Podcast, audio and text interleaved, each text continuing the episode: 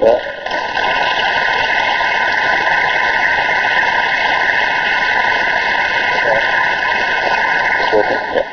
well, thanks to Peg, because I really appreciate this uh, invitation.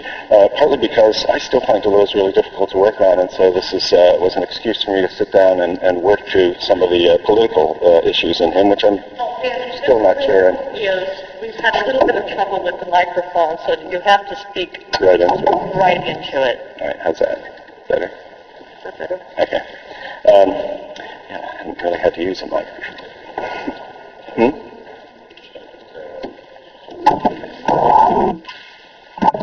All right, how's that? Better? So I have to talk right into this. Um, so this gives me a chance to work through uh, some of uh, uh, Deleuze's work on politics. So what I really wanted to do uh, this week is just uh, give a reading of Capitalism and Schizophrenia, which is um, the book I think where Deleuze and Guattari sort of worked out their political uh, philosophy. I realized I've assigned a lot of pages for the uh, readings because I just took out the chapters that happen to be most focused on the political dimension. And I just want to say a few uh, introductory words about this book because I think it is a it's a difficult book. But I notice on the back of this thing it says it's a bri- it uh, does political philosophy in a brilliant, appropriately nutty way. um, and I actually think this book is serious from start to finish. It's a very uh, difficult book to read, but uh, there's no metaphors in it. They mean everything literally. Body without organs is literal. Uh, everything else that they put forward is literal. Uh, Deleuze once wrote in a, review of a book by Alain Sixty this phrase. He says, "The real originality of an author is revealed only once we manage to position ourselves within the point of view she herself has invented, and from which the work becomes easy to read, leading the reader by the hand." This is the mystery, he says. Every truly new work is simple, easy, and joyful. and I think that's something you'd say about the anti-Oedipus. Once you get into it and let it lead you by the hand, it's simple, easy, and joyful. I'm not sure I've gotten there, but uh, I think that's part of what uh, he has in mind. It's also uh, the phrase Deleuze likes to quote from Paul Klee about art, artists and great works of art, that the people is missing. In other words, the great works of art have no immediate audience. They produce their own audience by people looking at them, whereas say films like Rambo 2 and 3 have their audience ready and waiting for them and they're made for an audience in mind, whereas the great works of art have no audience and the audience has to be produced through reading the work. And I think Anti-Oedipus and Capitalism and Schizophrenia, maybe Deleuze in general, is something like that. It's, it's a work that produces its own audience and that you you have to kind of throw yourself into in order to um, understand. So that's a, a, first point and something I want to try to do here. Uh, the second reason this book is difficult is that uh, Deleuze defines philosophy as the creation of concepts. And what he does in this book is just create a whole new set of concepts for thinking through some of the problems in political philosophy and even define some of those problems uh, in, a, in a new way. So he has concepts like multiplicities and flows and codes and territories and deterritorialization and reterritorialization. So part of the challenge is to get simply to get clear on what the concepts are in and of themselves and how they work and function together. So that's uh, a second challenge. And the third one, uh, challenge is that when Deleuze died, uh, Jean-François Lyotard wrote a little um, obituary in Libération where he said something like, uh, from his point of view, Deleuze was like the Library of Babel. In other words, he seemed to have read everything and everyone, both in the history of philosophy and contemporary philosophy.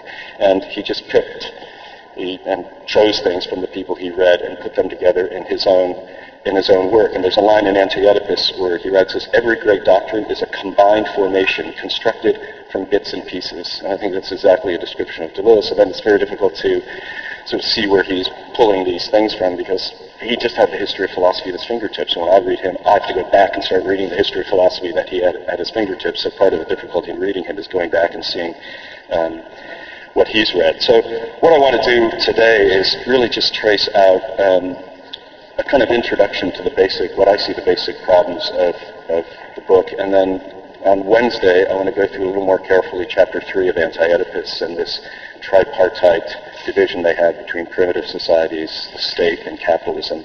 And then on Friday, turn to the chapter called The Nomadology in uh, A Thousand Plateaus, which is their solution to some problems they thought were left um, left undone in Anti-Oedipus. Um, so today, I just want to look at three fundamental problems in uh, in capitalism and schizophrenia. The first is the problem of desire. When this book was published in 1968, it was a bit of a bestseller, but that's how people read this book. It was a theory of desire. And on page 29 of the book, they state clearly what they, Deleuze and Guattari, consider to be the fundamental problem of political philosophy, and it's something they quote from Spinoza's Theological Political Treatise. And the question is this, why do humans fight for their servitude as stubbornly as though it were their salvation? And this, they write after this, the astonishing thing is not that some people steal, or that others occasionally go out on strike, but rather that all those who are starving do not steal as a regular practice, and all who are exploited are not continually out on strike. Why do slaves consent to their slavery, or the exploited to their exploitation? The answer, they argue, could be only formulated in terms of a question of desire. So this is why they thought desire was the way to go in this book. The masses supported Mussolini, Hitler, Stalin, Mao, neither out of ignorance, nor because they were prey to an illusion, nor because they believed their interests were best defended by such dictators. No, and this is a quote from them, the masses were not innocent dupes at a certain point under a certain set of conditions. They desired fascism. And it is this perversion of the desire of the masses that needs to be accounted for. So that's the first question they ask. How can de- desire desire its own repression? How can you desire your own repression? Because that's what happens in politics. And yet we desire it. So it's not something simply imposed upon us, it's something we want. Second problem is the question of capitalism, but in particular these two concepts of flow and code, which dot this book uh, everywhere. Uh, this is a quote from the book as well. The general theory of society, Deleuze says, is a generalized theory of flows. The basic thesis of the book, which you pick up very quickly in reading, is that it is the business of society to code these flows, and that the terrifying nightmare of any society would be a flow that eludes its codes, a decoded or uncoded flow. Now, if you read this, you, you pick up this very quickly, but it's hardly a straightforward claim because, to my knowledge, no one in the history of the world has ever said the problem of society is the problem of flows.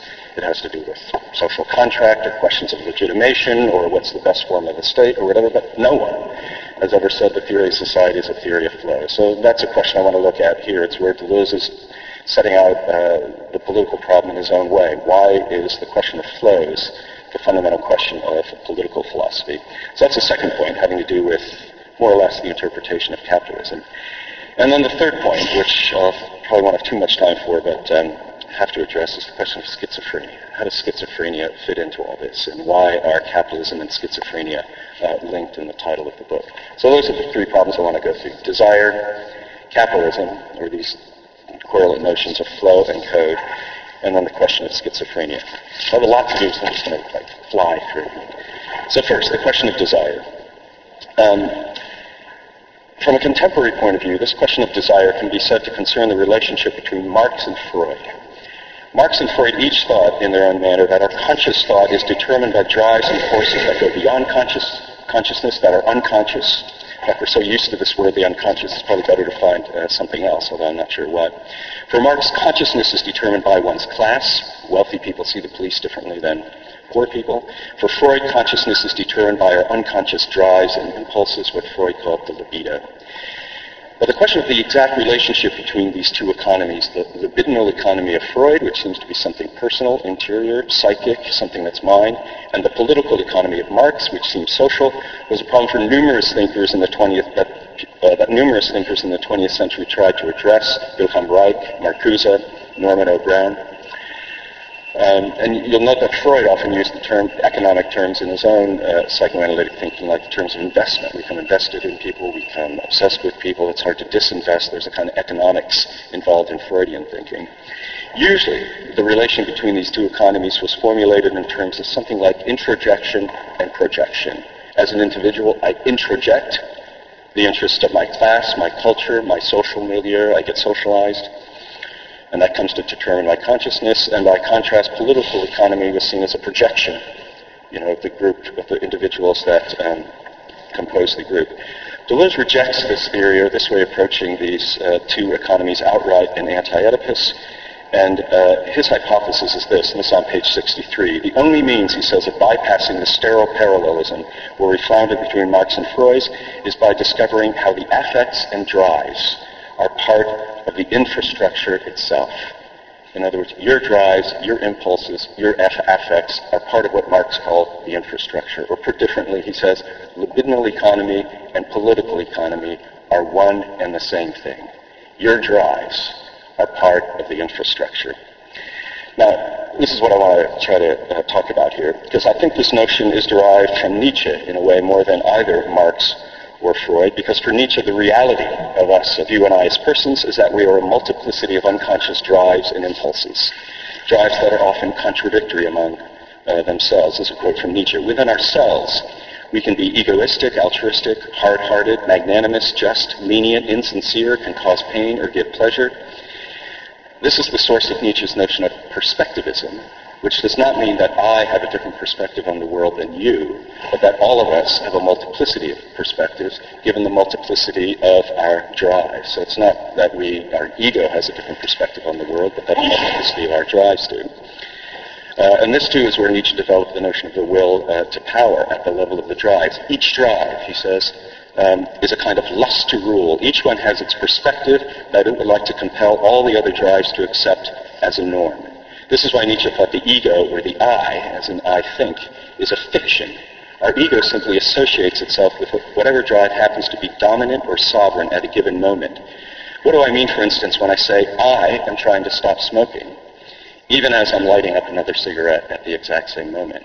It simply means that my conscious intellect is taking sides and associating itself with a particular drive, a particular impulse, or as Deleuze would say, a particular intensity. It's as if I discover myself within this multiplicity of drives, pick out one of these drives and say, so that's me, this drive. But it would make just as much sense to say, occasionally I feel this strange impulse to stop smoking, but happily I manage to combat that drive and pick up a cigarette whenever I want. In other words, instinctively, Nietzsche says, we tend to take our predominant drive and for the moment turn it into the whole of our ego, placing all our weaker drives perspectively farther away, as if, as if those other drives weren't me, but rather something else, something other inside of me, which is precisely what Freud called the it, or the id. It's part of me, but it's just this it that's not associated with my ego. But the reality of the self is nothing other than this multiplicity of drives, this flow of intensive states, within which the ego discovers itself almost as an afterthought, as a residue. So if you've read the beginning of Anti-Oedipus, you'll know that this is the what Deleuze calls the third synthesis in this uh, in chapters one and two which he calls the conjunctive synthesis of consumption. It's as if the ego consumes these intensive states or drives, which have nonetheless been produced elsewhere by something else. In fact, in the first pages of the book, like literally page one of Anti-Oedipus, Deleuze gives us a description of the id in his own language using the example of the life of an infant child. Deleuze has said elsewhere that the best example of the will to power is found not in the warrior or the blond beast, but you know, with their will to dominate others, but precisely in a small infant, um, as well as the schizophrenic, which we'll see in a moment, because it's in the infant where this life drive, sort of in its pure state, is most manifest. But what constitutes the life of an infant? It has no conception of its body as an organism. It has no idea of its mother as a separate being from itself. It too is a multiplicity of competing drives, a series of intensive states. There's a bright light and it turns away. A loud, sharp sound and it jumps. It feels like growing volcano of hunger and seeks its mother's breast. It feels the uncomfortableness of having to take a shit and relief when it finally poops. It cries because it feels a rash on its bum. And linked to all these intensive states, there are flows, and this is getting into Deleuze's language, flows and the cutting off of flows. When the baby gets hungry, it seeks the breast. But for the baby, the breast is not recognized as part of its mother, but simply as a machine that produces a flow of milk, which satiates its hunger, and the mouth is another machine coupled to this flow of milk, which interrupts that flow.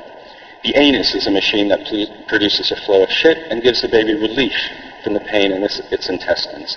This is why Freud spoke of the oral, anal, and genital stages. The infant experiences its mouth, anus, and genitals not as organs of its body, but as machines that produce flows, cut into flows, and interrupt flows, and that have, have a series of intensive states linked to them. So this is in part what Deleuze means by his famous notion of the body without organs. It's like the surface upon which these various organ machines and their various flows function together, but in a non-organic manner, in a way that the infant doesn't conceive of itself yet as an organism. And this is what Deleuze then will call desire. And you have to understand that he's going to use his own concept of desire here in a way differently than we usually think of it, or the term he uses even more often is desiring production. For Deleuze, Desire has nothing to do with consciousness for things that I consciously desire or want. It is simply another, another name for the unconscious, for what takes place below the level of consciousness and which consciousness simply records or feels the effects of. That is everything Freud called the id, the multiplicity of drives, this series of intensive, intensive states that the ego simply consumes after the fact, the organ machines of the mouth, anus, and genitals, along with the flows that they produce and cut into. For Deleuze, this is simply the sub, what he calls the sub-representative domain of desire. In other words, it's nothing we represent to ourselves. It's something we feel the effects of. He calls it the domain of passive syntheses. So that's the first point.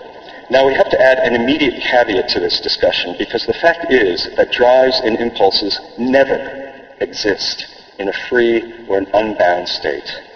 For Nietzsche, and this is again a Nietzschean point, one of the primary functions of what we call morality is to establish an order or ranking among our various drives. It's a quote from the gay science. Wherever we encounter immorality, we also encounter valuations and an order of rank of human impulses. Now one and now another human impulse and state held first place and was esteemed because, and, sorry, ennobled because it was esteemed so highly. End of quote. So consider any list of impulses. They are almost immediately categorized as virtues and vices. Industrious now is a virtue, sloth is a vice, obedience is a virtue, defiance and insubordination are vices, chastity is a virtue, promiscuity a vice. These, these days, not smoking is a virtue, smoking is a vice. When Nietzsche inquires into the genealogy of morality, he is inquiring into the conditions of any particular moral ranking of the impulses, why certain impulses are selected for and certain impulses are selected against. So you can imagine a warrior society in which it's not the meek that will inherit the earth, but those who are aggressive and violent. Of course, Nietzsche's complaint was that the value inherent in most moral rankings of the drives was, was, was, what he called the herd instinct, that is, the impulses that were selected for were those that served the instincts of the community, the furtherance of the species, that is, the unegoistic drives such as self-abnegation and self-sacrifice and so on, so on. More generally, Nietzsche would argue that herd morality is in fact an instinct against life, a paradoxical situation in which life turns against life itself. Nietzsche will pick up this, on this idea, I think, in the second chapter of this book with his analysis of the paralogisms of desire, which I won't have much time to um, talk about. But there's no distinction between nature and artifice here. It's not as if we could simply remove the mechanisms of morality and somehow allow the drives to exist in a free and liberated state. There is no such state, except perhaps as an idea, almost in the Kantian sense. The impulse toward the herd, toward the community, is itself a drive in competition with other drives. We never leave the domain of the drives. Kant liked to say that we can never get beyond our representations.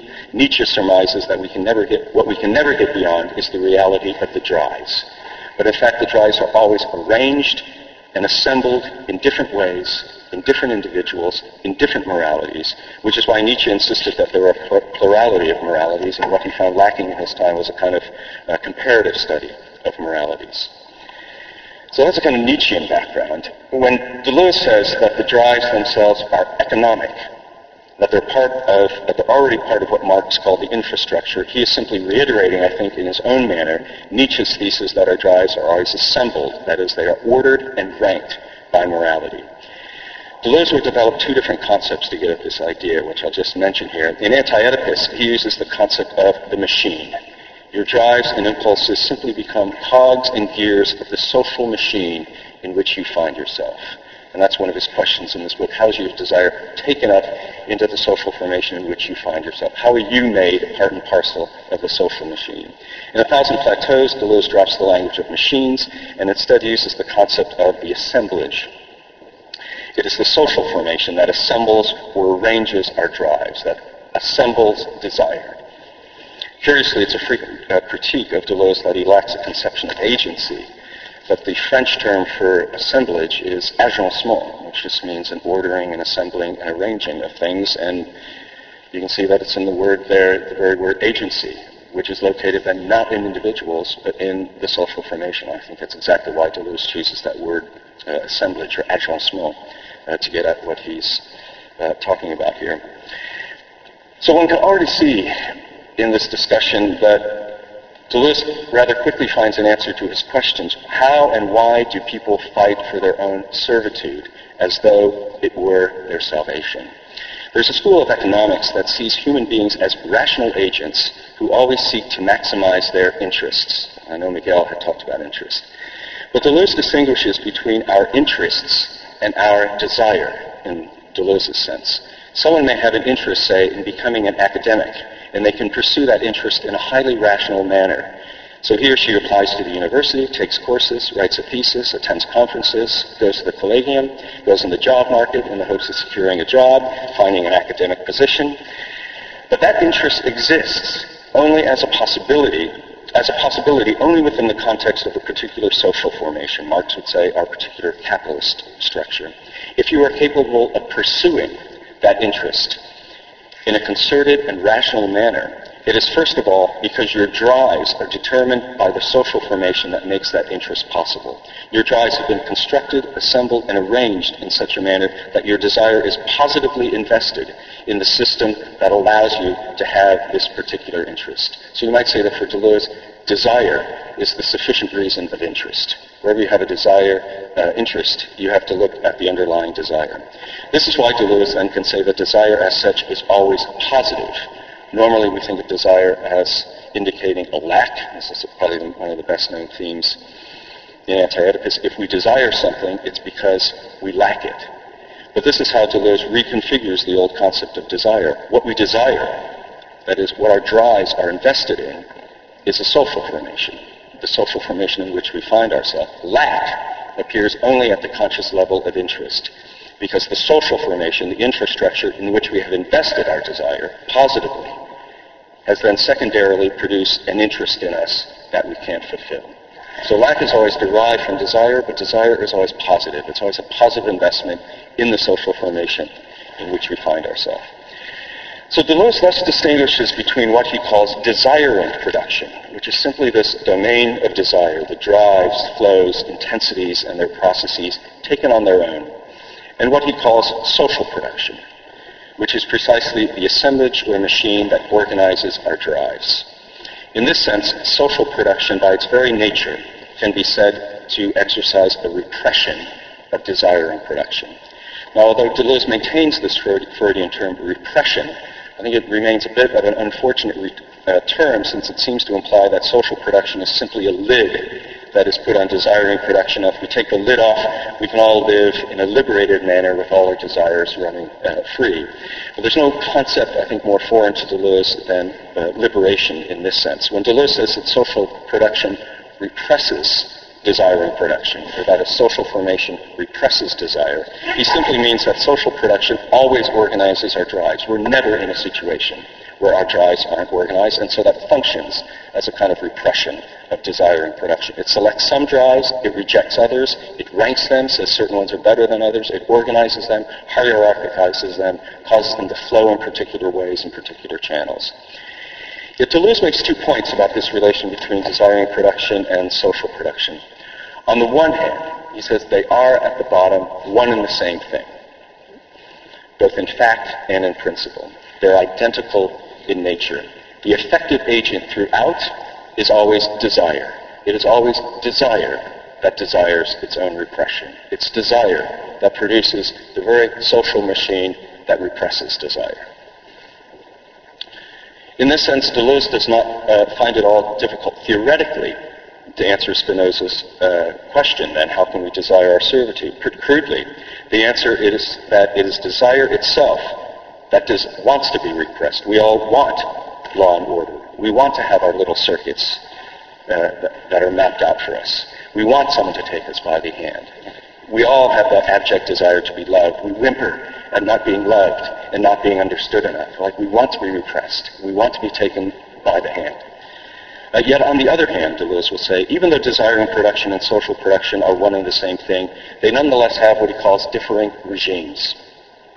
And the reason here is obvious, just as Nietzsche said that different moralities rank the drives in different ways, Deleuze will say that different social formations assemble desire in different ways. Even at the bottom, it's always desire that's doing the assembling. So what Deleuze try to attempt to do in the third chapter here of A Thousand Plateaus, uh, sorry, of um, Anti-Oedipus, uh, which is the chapter I've assigned for our readings, is simply to set out a typology of different social formations which organize and rank the drives in different ways. The question is, how do they organize desire? The chapter is entitled Savages, Barbarians, and Civilized Men, and although Deleuze never mentions this, that tripartite division is uh, derived from a book written in 1877 by the English anthropologist Lewis Henry Morgan entitled Ancient Society, which I've learned this from Embry, wherever he is. Um, because this is the book both Marx and Engels relied on. Marx when he wrote his book on pre-capitalist economic formations, and Engels when he wrote his book on the origin of the family, and I forget the rest of the title. Uh, but this is one of the few books then that was doing uh, anthropological work in so-called primitive societies. And for, for Morgan, it was a kind of um, um, evolutionary schema. We go from primitives to barbarians to civilized people. Deleuze keeps this title for some reason, although he rejects entirely that kind of evolutionary schema because what he's going to try to do in this book uh, related to this typology is what he'll call a topology, rather than an evolutionary schema which moves from primitive to more complex and more civilized. He's going to say each of these types, primitive societies, which is a territorial society, states, which are societies that overcode, capitalism, which is society that decodes, in fact, all exist together in our present situation. And when uh, they finished Anti-Oedipus, Deleuze apparently, according to Guattari, immediately started writing that chapter on the nomadology that appears in the Thousand Plateaus, as if he knew that there was a problem in Anti-Oedipus that they hadn't managed to address correctly and that they needed a fourth typology to complete what they were trying to do. And that's what I want to do on Friday, is look at how and why they felt the need to add this this notion of the nomadology or, or the war machine. But none of these are part of an evolution. The whole point of doing this typology for Deleuze and Guattari is to set out a number of types of social formation, ways in which desire gets organized in order to say that in reality, in our social formation, we're in a capitalist world. There's still states, there's still territorial uh, regimes that exist here and there, and there are war machines that function here and there, and they all coexist and function together. So the point of getting at this typology is simply for us, uh, contemporary people, to have a set of concepts uh, that we can use to disentangle the dimensions of our contemporary situation. So that's uh, partly where um, we want to go. But Deleuze makes a second point then, uh, still on this relation between desire and production and uh, social production. Even though desire is always assembled and organized in concrete and determinate ways, which is social production, one can always ask what is thereby being assembled. In other words, what desiring production is on its own terms before it gets taken up into a particular social formation. Even though, strictly speaking, they're one and the same thing, there's an identity in nature. Uh, and this is the second question then one has to ask, how can one think of desiring production in itself? How can one think of the nature of desire in itself before it gets taken up in a social formation? And I don't want to say too much about this, but here's one way not to speak of desire for Deleuze and Guattari, and that's psychoanalysis. Hence the title, Anti-Oedipus. Um, if Deleuze and Guattari called their book Anti-Oedipus, it's because despite his greatness, Freud's error in the end, despite his greatness of discovering the libido as this kind of pure, pure force of production, um, was to have confined his analysis of desire to the family, to the Oedipal complex of what they like to call daddy, mommy, and me. From Freud's point of view, your desire is formed first and foremost in your family, in your relationship with your mother and father. And if desire then invests the social sphere or the political realm, it's only afterwards, as a result of sublimation or what he called desexualization. So if you go to therapy, you want to talk about your mother and father, first of all, and not talk about anything going on in the social sphere. And this is exactly what Deleuze and Guattari reject when they say that libidinal economy and social economy are one and the same thing. They're saying that the investment of your libido in politics or in society does not come afterward, after you grow up and sublimate your desires and then can enter culture and politics. They're one and the same thing from the start. Desire, sexuality invests the social field, the political realm from day one, even in the life of the smallest infant. So that's not a good way of getting at desire. Then the question is, what's the best way of approaching this notion of desiring production if it's not through psychoanalysis, not through Freud or Lacan? And their answer is going to be, and it's given in the title, it's through schizophrenia. So they're going to take the most severe pathological uh, uh, cases and use that as their way of thinking about the nature of the unconscious, because it's famous that neither Freud nor, nor Lacan thought psychoanalysis could say much about uh, schizophrenics. Why? Because they mistake words for things. So they're not subject to the talking cure. They just use words and throw them around as if they're things, but they don't have any meaning for them, and they just seem to have a, an unconscious that was either too fluid or too viscous for psychoanalysis to take hold of them. And for uh, Deleuze and Guattari, they say that's exactly what we need. like someone whose ego seems to be shattered the most. And, and uh, so I want to return to this at the end. But that's, um, that's why they uh, um, turn to um, schizophrenia.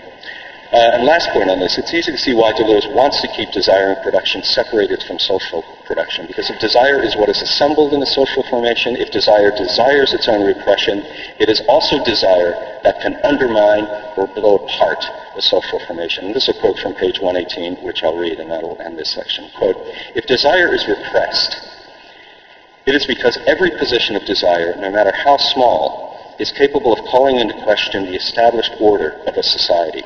No society can tolerate a position of real desire without its structures of exploitation, servitude, and hierarchy being compromised. It is therefore of vital importance for a society to repress desire, to organize desire, and even to find something more efficient than repression, so that repression, hierarchy, exploitation, and servitude are themselves desired. It is quite troublesome to have to say such rudimentary things, but desire does not threaten a society because it is a desire to sleep with the mother. Desire threatens a society because it is revolutionary. So if they want to keep desire and production separate from social productions, because at the, one and the same time, desire desires its own repression. That's what it does. We want to be led by the hand. We want to be repressed. We want to be organized. We want to have our little circuits. And yet it's that same desire that is the agent for any possible revolution or undoing of the social machine that represses the very desire that has produced it. So it's at once the agent of critique and the agent of uh, creation. Um, so end of that section. Now I want to wait, raise one more issue before I finish this uh, quick discussion of desire, and that's this question. How exactly then are, are our drives repressed? How is desire taken up into a social machine? And Deleuze's curious answer to this question is summarized in this word, inscription, or what he calls a recording process. Through a process of inscription or recording that humans and their organs are made into the cogs and gears of the social machine. This is another uh, way of describing what Deleuze means by coding. Our desire gets coded. And here again, I'm going to appeal to Nietzsche in the gene of, genealogy of morals in the second essay, where Nietzsche famously asked the question, how does one breed an animal with a right to, to make promises? For Nietzsche, culture is a matter of giving humans habits of making them obey laws, of training them, training their drives. Just as Bergson showed that all habits are arbitrary, but the habit of taking on habits is not arbitrary. So Nietzsche argues that although every historical law is arbitrary and contingent, what is not contingent and arbitrary is the law of obeying laws. To obey a law, no matter what its content, means that a certain active force is being exerted upon humans and given the task of training them. But then Nietzsche asks, what does culture train humans for? And his response is famous. It trains humans to make a commitment to the future. It makes them form the capacity to make promises, to assume the responsibility for the debt. And for Nietzsche, it is debt and indebtedness, the creditor-debtor relation that lies at the heart of the concept of justice. It is in the creditor-debtor relation, writes Nietzsche, that one person first, first encountered another person, that one person first measured himself against another. Promises were given, debts were incurred, and the justice of the laws existed in order to make one responsible for one's promises and debts to create a memory for the future. So that's a problem Nietzsche lays out. The question is this, how does culture achieve this aim? And Nietzsche's answer was this, that in principle, culture does not ever recoil from any kind of violence. Culture is not a great conversation. It's not a system of exchange and communication. It is immense, an immense system of cruelty. And this is a famous quote from the second essay. Perhaps, indeed, there was nothing more fearful and uncanny in the whole prehistory of man than his mnemotechniques, his techniques for producing a memory in people. If something is to stay in the memory, it must be burned in. Only that which never ceases to hurt stays in the memory. This is the main clause of the oldest, unhappily, the most enduring psychology on earth. Man could never do without blood, torture, and sacrifices when he felt the need to create a memory for himself. So how do you force people to pay their debts to each other, whether they're monetary or otherwise, to have a memory for the future? You have to burn it in through pain. Pain becomes the medium of justice. So in primitive cultures, Deleuze will say, this mnemotechnics of culture were inscribed, as the word inscription comes in, directly onto the body, tattooing, scarifying, circumcising, mutilating, piercing, excising, incising, carving, encircling, initiating, all of these constituted so many techniques through, techniques sorry, through which a person ceased to be a mere biological organism and entered into the selective activity of culture. That's why Jewish males were circumcised, why boys in the Nuer tribe were scarified on their forehead, and so on. It is as if it were a writing that took place directly on the body, directly on the organs, and turn them into the cogs and machines of the uh, social machine. As Deleuze and Guattari put it in Anti-Oedipus, society is not first of all a milieu for exchange, where the essential would be to circulate or cause to circulate, but rather a socius of inscription, where the essential thing is to mark and to be marked. It's through being inscribed directly on your body, at least in primitive societies, that humans were taken up into the social machine. And there's an interesting passage just on page 189 in Anti-Oedipus where they cite an anthropologist talking about uh, a fertility ritual where young girls had uh, ideograms inscribed on their stomach where he says the young women are never taught the meaning of the ideograms during their initiation. The sign acts solely through its inscription on the body. So it's not important even to know what the meaning of these marks are. The importance is that they are made on the body. They have an efficacy just by being uh, put into the body. In short, Deleuze says, culture made use of pain and not money as a medium of exchange, as a currency, as an equivalent. It turned pain into exact, an exact equivalent of a forgetting, of an injury caused, of a promise not kept, of a debt not paid. In relation to this means, culture is called justice, and the means itself is called punishment. Injury caused equals pain to be suffered. That's Nietzsche's uh, summary, this, this sort of terrible equation of debt that determines the relationship of man to man. Nietzsche's genius was to oppose in this most rigorous form this question concerning the relation of pain with justice. How can one pay back with suffering?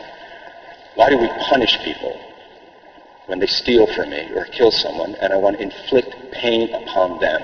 Like, why does that give me satisfaction for the loss I've incurred? I don't necessarily get what's been stolen from me back. If they killed someone, I don't get the person back.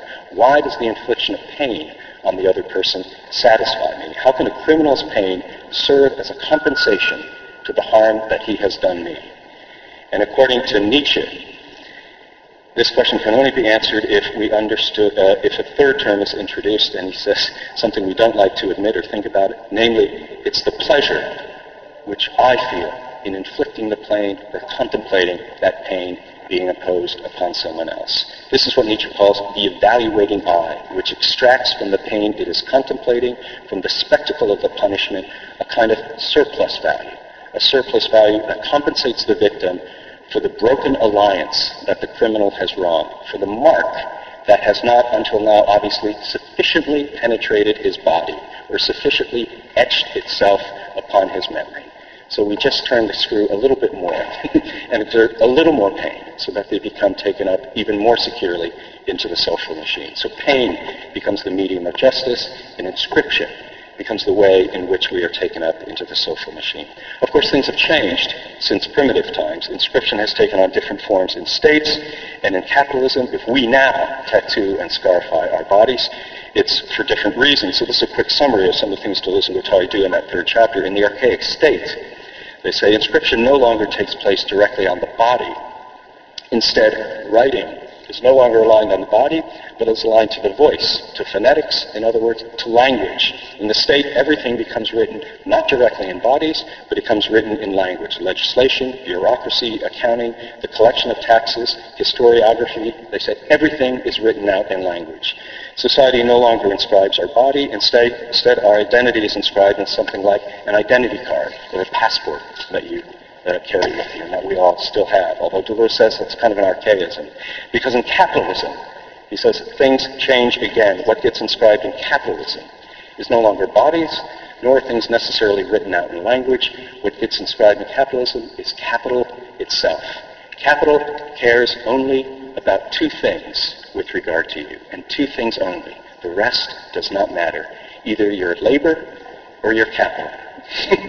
the rest is it's completely cynical about. You can believe what you want, you can tattoo yourself, pierce your body, do whatever you want. Your labor or your capital. Those are the two things you have that are taken up and inscribed in the uh, capitalist machine. The rest does not matter.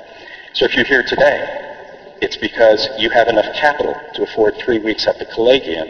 You got here following a circuit of capital. The money you paid for your, your plane fare and your buses and your trains and everything else you needed to do to get here, your lodging and your meals. And we all know the way capital gets inscribed. It gets inscribed in your bank account, in your credit card statements. Inscription still exists, and it's the most important thing, but it's no longer inscribed directly on your body. It's inscribed on your capital or the labor that you have in order to produce capital. That's the way you're included in the system. If you're unemployed, if you don't have the identity card, you're not taken up into the capitalist machine.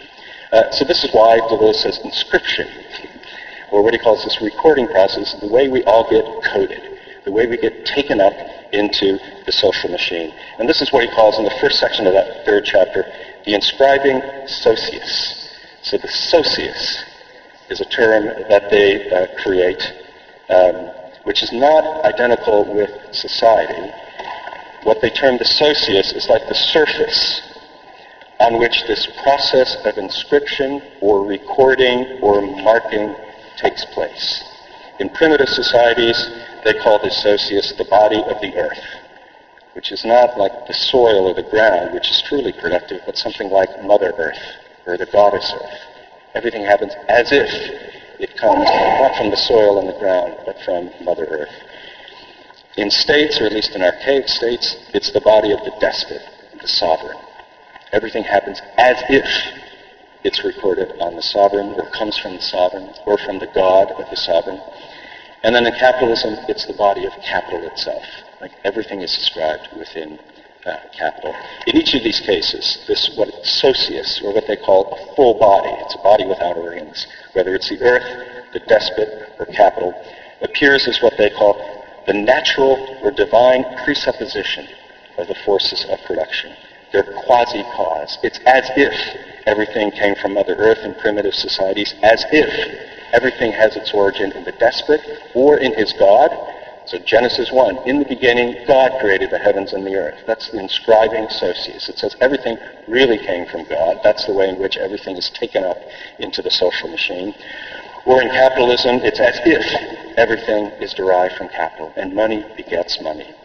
Uh, this is why Deleuze calls this process of recording uh, the numen. So the pro- process of production he calls libido, takes up this phrase from uh, Freud. He calls this process of recording the numen, which is uh, from this term coined by Rudolf Otto, Otto to describe uh, the nature of religion, the numinous, because traditionally it has been religion that serves as this function of legitimation or justification, or what he calls this process of inscription. It's as if everything comes from Mother Earth, or as if everything uh, comes from um, comes from God. All right, so this brings me then to the second point I wanted to talk about. I think I'm on track to get us done uh, in time for a break. Um, so the first point was the status of desire and the question of desire. And uh, for Deleuze, that's the issue. How does desire desire its own repression? And at the same time, time, what are the conditions under which desire can be a condition for change, for revolution? Because it's the condition for both. Second uh, thing I want to talk about now is these two concepts of flow and code that lie at the heart of of this book. And as I say, I've looked at all the literature on Deleuze. I don't think anyone has at least asked the question, like, why does he say the theory of society is a generalized theory of flows? It's not an obvious thing to say about politics. It's not an obvious thing to say about um, a theory of society. Um, so I want to try to tackle that. Like, why does Deleuze think this is the fundamental problem, where no one else has seen this problem before? This is what Deleuze says philosophy also does, creates pro- uh, concepts but it also poses new problematics. And he's trying to say, here's the problem that no one has seen before with regard to politics and the theory of society. It's really a problem of flows. Um, so here's a starting point. There's an interview um, from uh, called Influx in a collection of uh, texts by Guattari, where Deleuze explains that the concept of flow was a notion, as a quote, that we initially needed as an unqualified and undetermined notion, that is, a purely nominal concept. And he throws out a bunch of examples which I've augmented here, but all of them are, you can like intuitively see where there's a problem of flows and that the way that they all need to be coded or controlled. And I've just made a, a list. Obvious, most obviously, there's the flow of water and the building of dams and dikes to control and channel the water. In the western U.S. today, of course, all the question of rights to a limited water supply. Um, Craig Wittfogel wrote a book called Oriental Despotism, which he argued that the main problem for most archaic societies, say around the uh, Tigris and Euphrates, Babylon, or Egypt, was the control of the water. So it was one of the primary um, problems faced by um, uh, archaic states, or their economic flows, such as money and capital, along with control of markets, or their material flows of, of utilities and raw materials such as electricity, along with the control of the grid to keep the electricity flowing, their flows of commodities, along with their marketing and transport.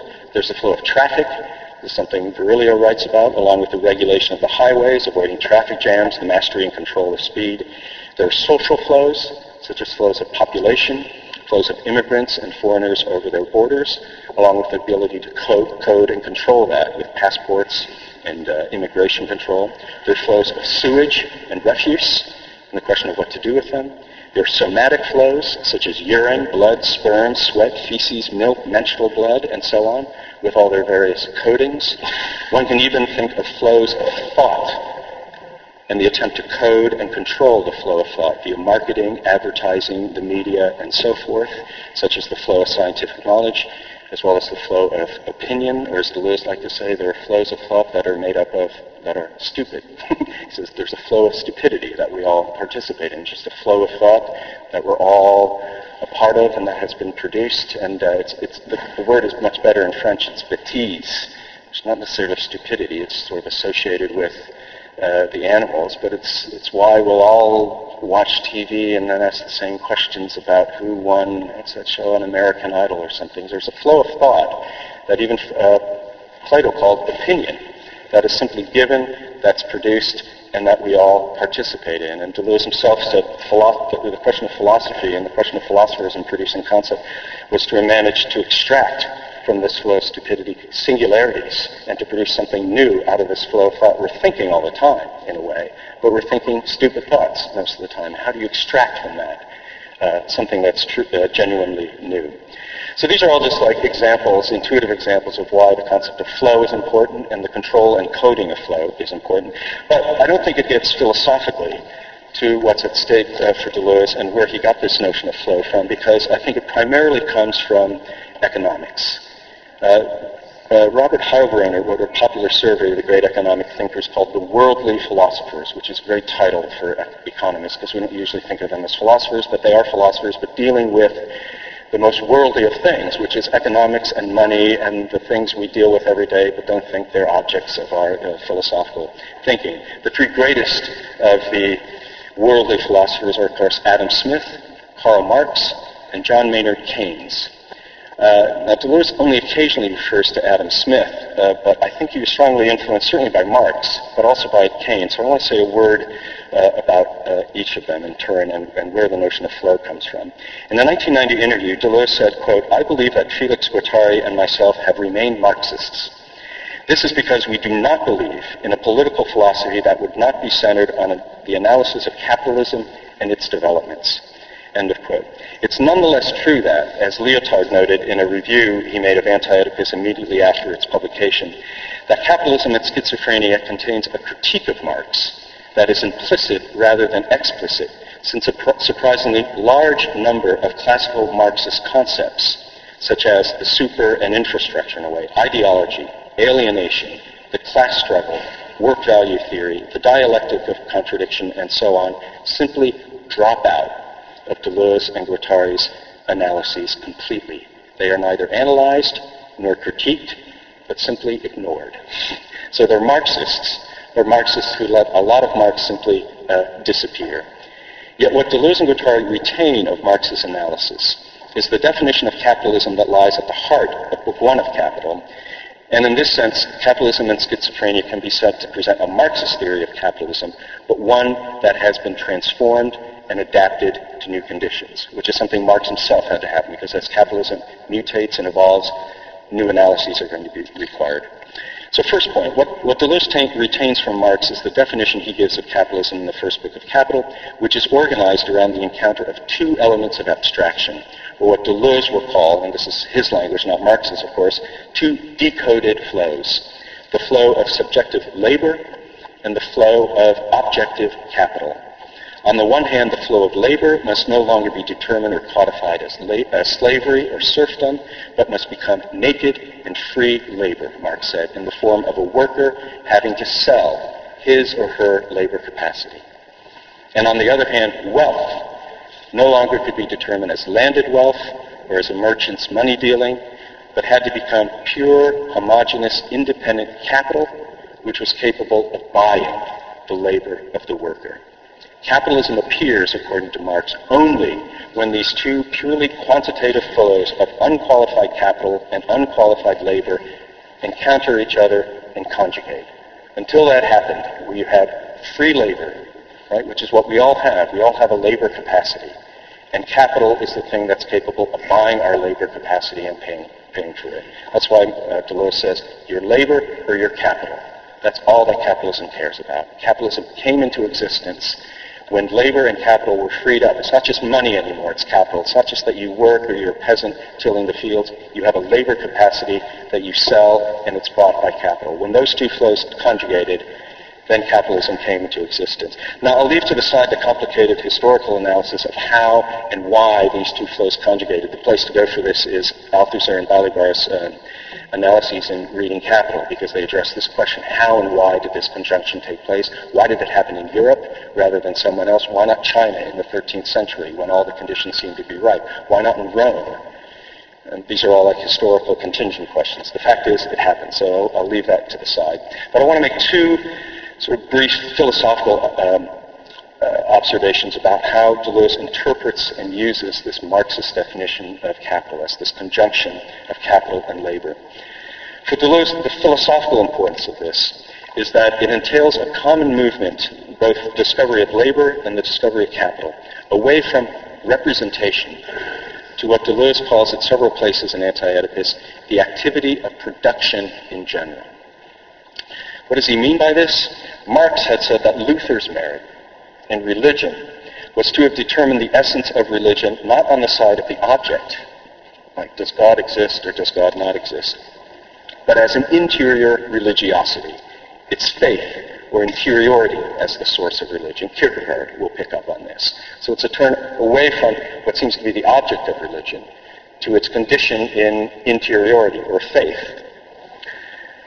Adam Smith and Ricardo, said Marx, this is Marx's analysis, did something similar in political economy. They located the essence of wealth not in its object, land or money, or whatever, whatever it might be, but rather in an abstract and interiorized subjective essence, which is your labor capacity, your capacity to produce. What faith or interiority is to religion, labor, your labor capacity is to political economy.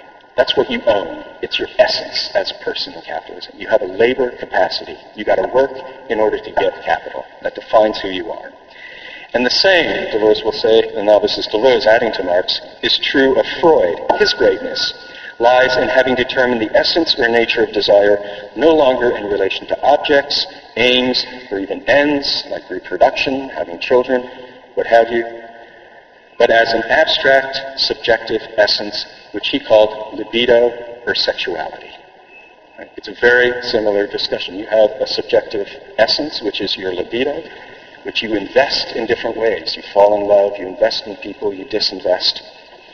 This is why Deleuze can say the discovery of labor by Smith and Ricardo in political economy and the discovery of libido by Freud in libidinal economy is really one and the same thing. Right? It's a discovery of this abstract, subjective essence that determines us as subjects. This is a quote from page 270. The discovery of an activity of production in general and without distinction, as it appears in capitalism, is the identical discovery of both political economy and psychoanalysis beyond the determinate systems of representation. So this is why Deleuze can do with desire what he does with desire. It is a productive economy operating below the systems of representation, which always interpret desire in terms of lack. Uh, this is a quote that, uh, from page 24 of Anti-Oedipus. Let us remember once again one of Marx's caveats. We cannot tell from the mere taste of wheat who grew it. The product gives us no hint as to the system and relations of production. So you can't tell from the product, the result, what the mechanisms of production were.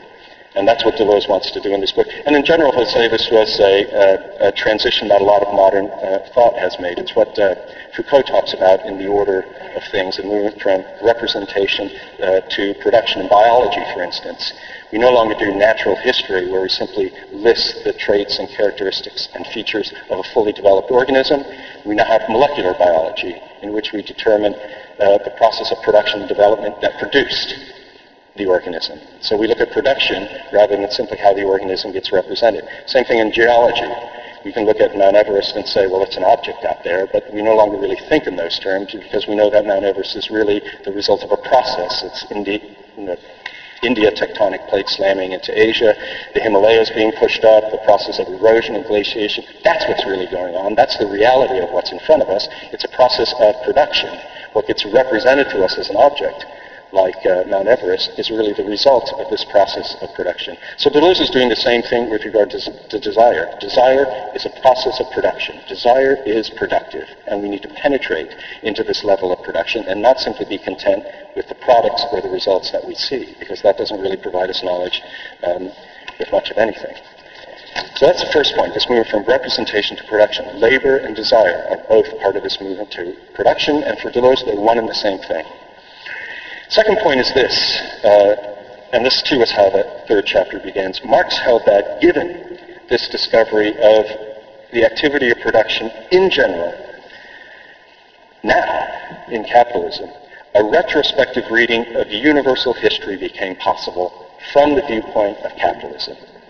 That is, from the viewpoint of these two decoded flows of labor and capital and this will be a theme Deleuze takes up, it is as if previous economies, whether they're primitive economies or states, um, anticipated capitalism. They had a sense of capitalism. They had a sense of these decoded flows that capitalism is going to be based on. But they deliberately warded it off. They had mechanisms for avoiding capitalism. I mean, all you have to do is think about uh, Middle Ages. Usury was a mortal sin. You went to hell if you lent out money at interest. And now it's what makes the world go round. And Deleuze is saying, look, there were mechanisms in place early on where societies anticipated what capitalism became, but essentially were aware of it and avoided it. And the place where this becomes most obvious, they say, is in myth. Because where did primitive societies have an image of a world in which all codes were decoded, in which everything was running free? Free. It was in their midst. It says, in the beginning, everything was formless and chaotic. In the beginning, there were decoded flows. But thankfully, the world has now become coded, and now, because of our God and because of our king and our despot, we have the society we live in. So they had an imaginary sense of these decoded flows. Uh, capitalism is what actually brings this about in reality from Marx's point of view. So he says a retrospective reading of universal history is possible. Now that we see capitalism, we can look back and uh, and read what happened before it, because capitalism is like the nightmare they're trying to avoid. But that's Marx. Now I want to turn to Keynes, because the problem with Marx for Deleuze is that he does not have a concept of flow. he defines neither labor nor capital in terms of flow. So to understand Deleuze's concept of flow, I think we have to turn to that other great uh, economist, the British economist John Maynard Keynes. Deleuze says three things about uh, Keynes's great book, The General Theory of Employment, Interest, and Money, which sounds really boring. I actually read it uh, a couple months ago. Uh, it's not as boring as it sounds. But three things he says about Keynes's uh, book. First, it presented the first modern theory of flows. Second, it injected the problem of desire into the theory of money. These are things that Marx didn't do. And it's now a truism, in a way, to say that psychology and economics are interrelated, that stock markets are really mirrors of the human psyche.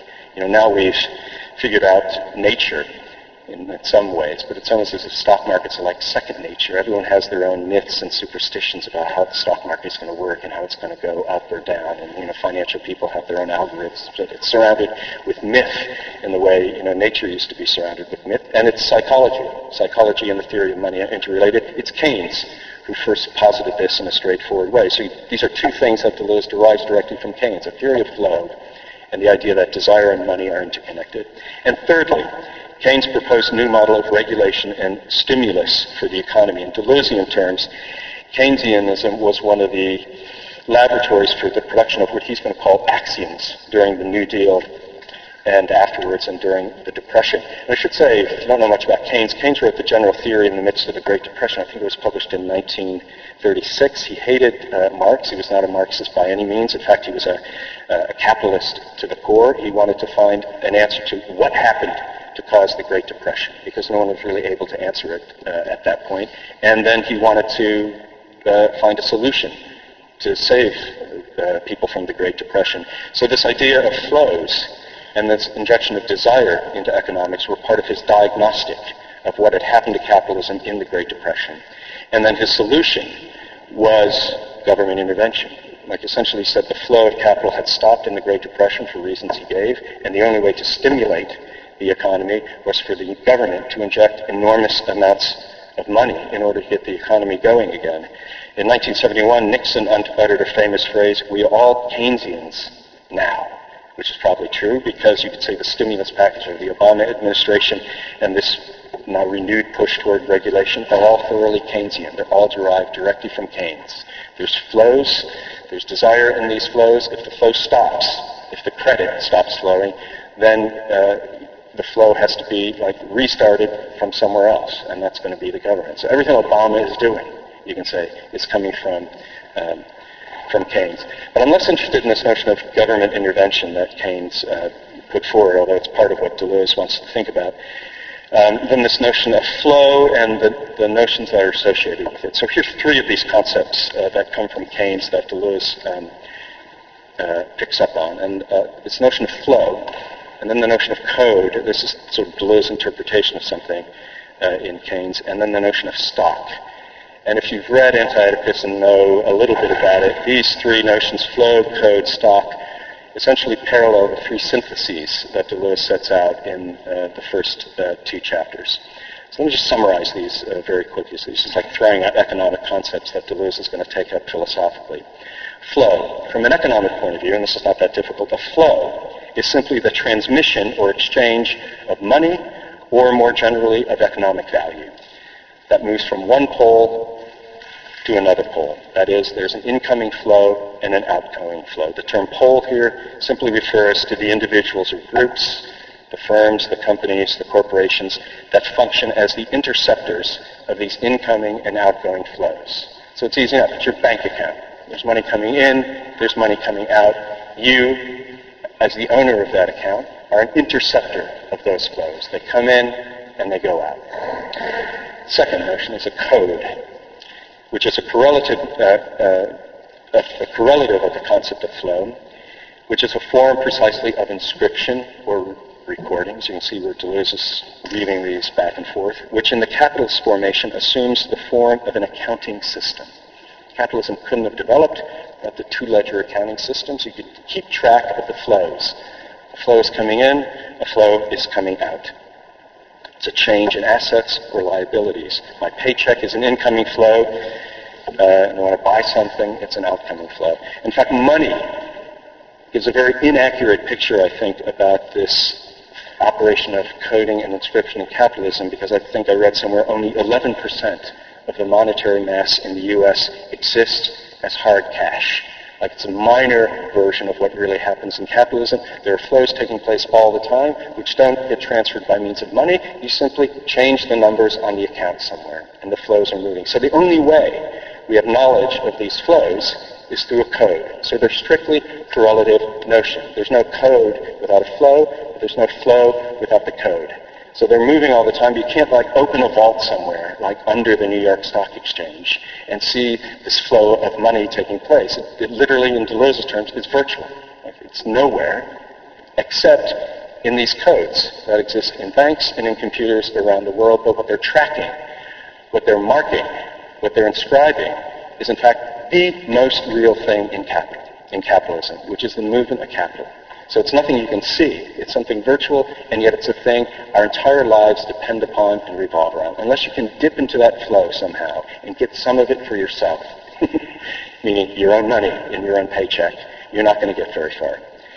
Um, so this is why Deleuze will say then, the unnameable power, like the nightmare of every society, including capitalism, is the terror of a non-coded or a decoded flow, a flow that somehow has eluded uh, the codes. So like my salary, the cost of my plane ticket to come here were all coded flows because I know the value. They're coded very specifically.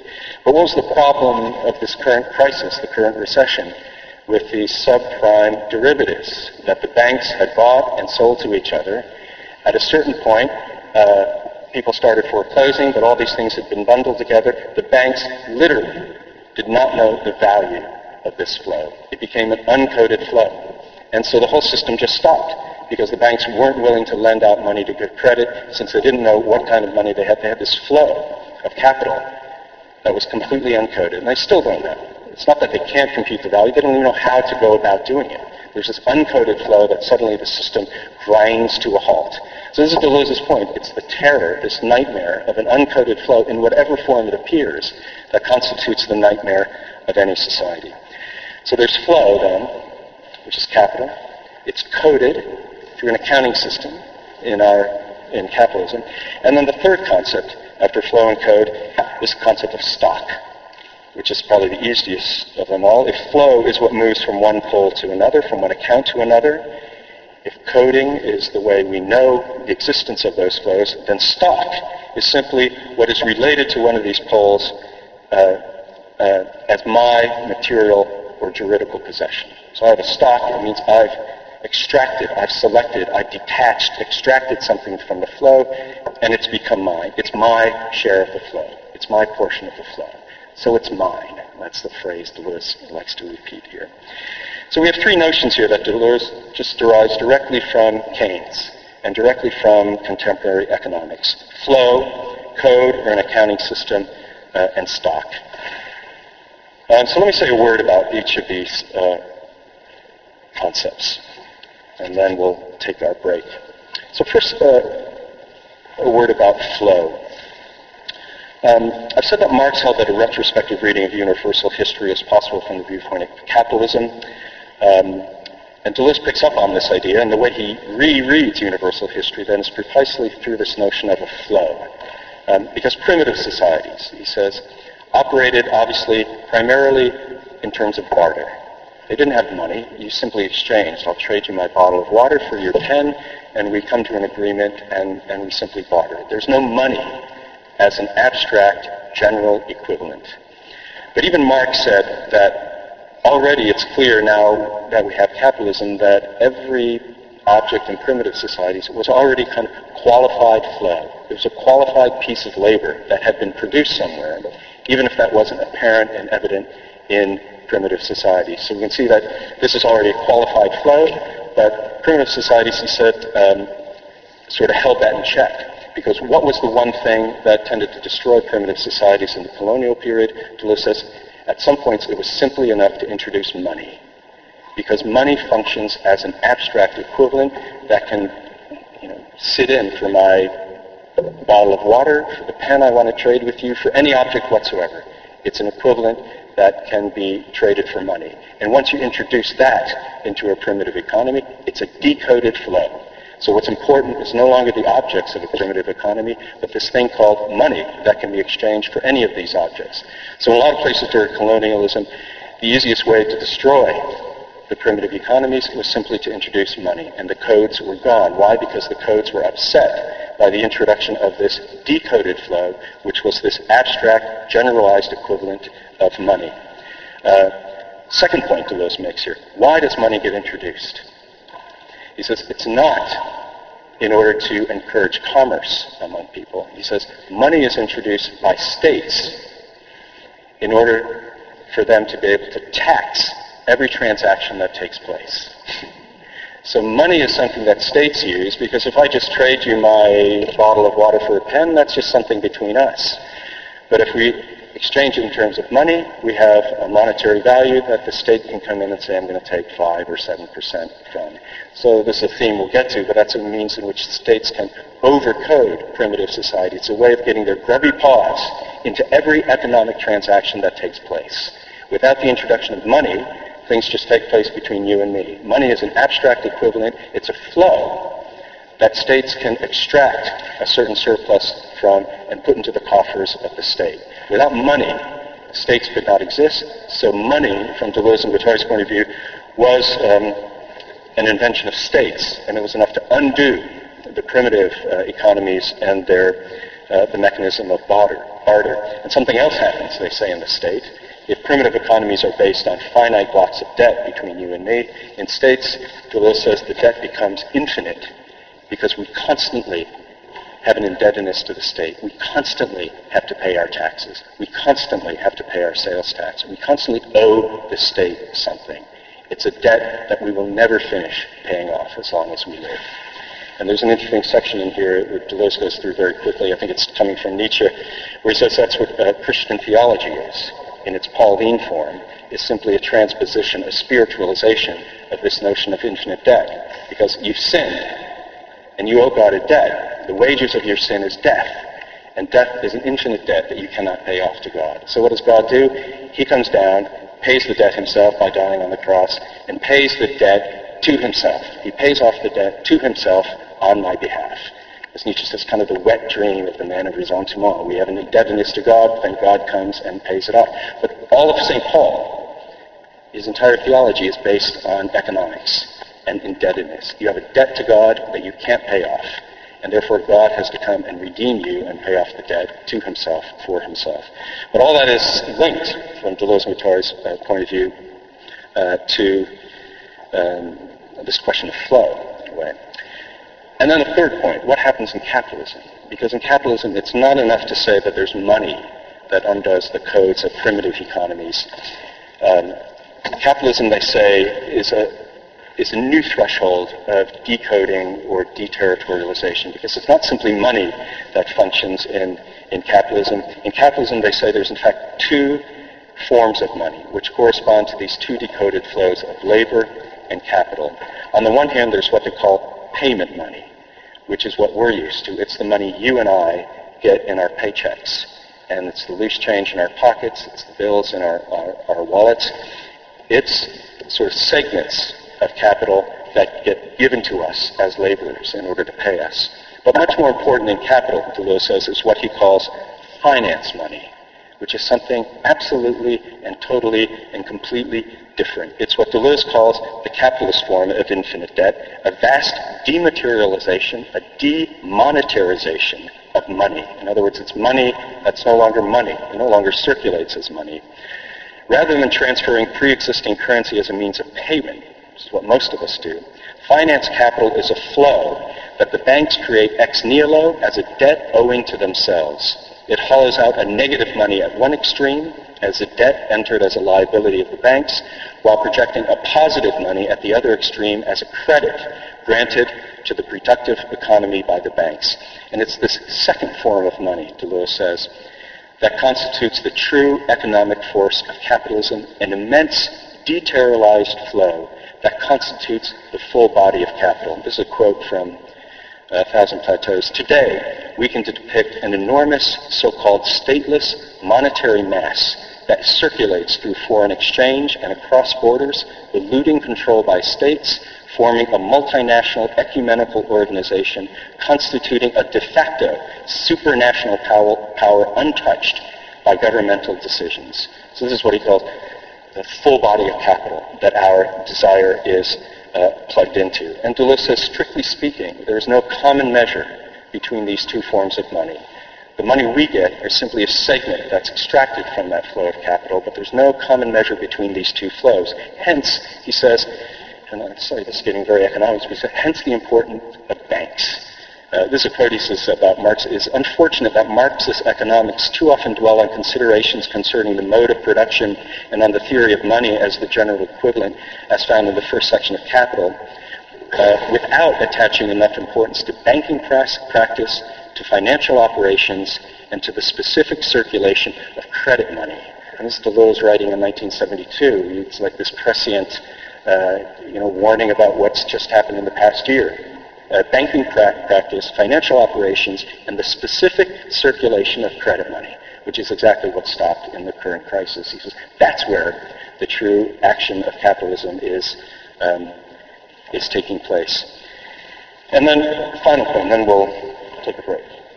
Um, to say that libidinal economy and political economy are one and the same is tantamount to saying that the desire of the most disadvantaged creature in any social formation will invest with all its strength, irrespective of any economic understanding or lack of it, in the capitalist social field as a whole.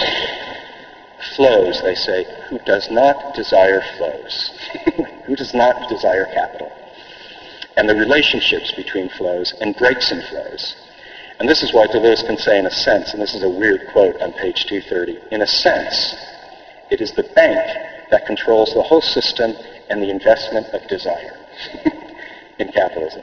And this is a quote um, from page 105. It is not, so this is where he's saying libido and sexuality invest political economy at every level.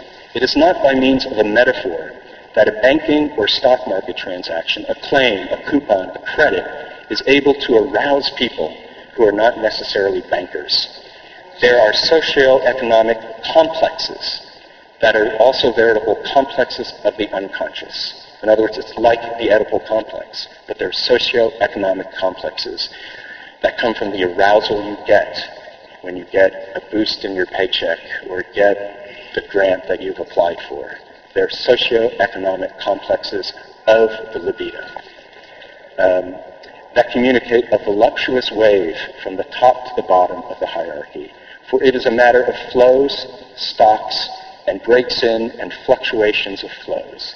Desire is present wherever something flows and runs carrying along with it interested subjects, but also drunken or slumbering subjects toward lethal destinations. Hence the goal of schizoanalysis, which is what they're developing in the last chapter, to analyze the specific nature of the libidinal investments in the economic and political spheres, and thereby to show how, in the subject that desires, desire can be made to desire uh, its own repression. Uh, so that's flow. Let me, sorry, two, two more things to say about code. I just want to mention this um, because there's a lot to be said. So that's some comments on, on, on flow. Uh, briefly about the concept of code. We tend to think of coding as um, something like the Morse code or the civil code, as some, something that's pre-given. And then we simply apply the code to what's being coded.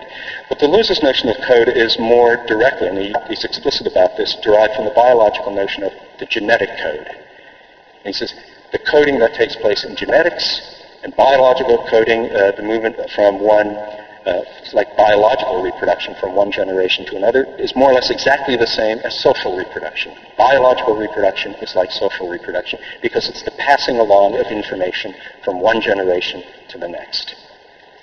And so the genetic code is a code that tells you how the material flows, biological flows, should be coded in order to produce a new individual. And that new individual is always going to be different than the parents. So the coding is not something that pre-exists that we simply apply. The code changes every time it produces uh, something new. So that's the first point. It's a form of inscription. A second point is that it's molecular. It's happening at the level of production, to use that distinction again, and not at the level of representation. So this is a theme that Deleuze and Guattari work out in the book at various points, the difference between the molecular and the molar. Right? Molar simply describes the result, the effect of things. It's the organism that appears at the end of the process. It's Mount Everest that's there at the end of the process. These are molar entities. A social formation is a molar entity. But to understand what's really going on at the level of desire, you have to get to the molecular level, because that's where the flows are moving, and that's where the flows um, are getting uh, coded. And yeah, I was going to say something about stock, but I think we should take uh, our break, and then we'll come back. Okay. So how does this work? Uh, so we'll, we'll break for about 15 minutes and then come back. Okay. That's good. Thank you.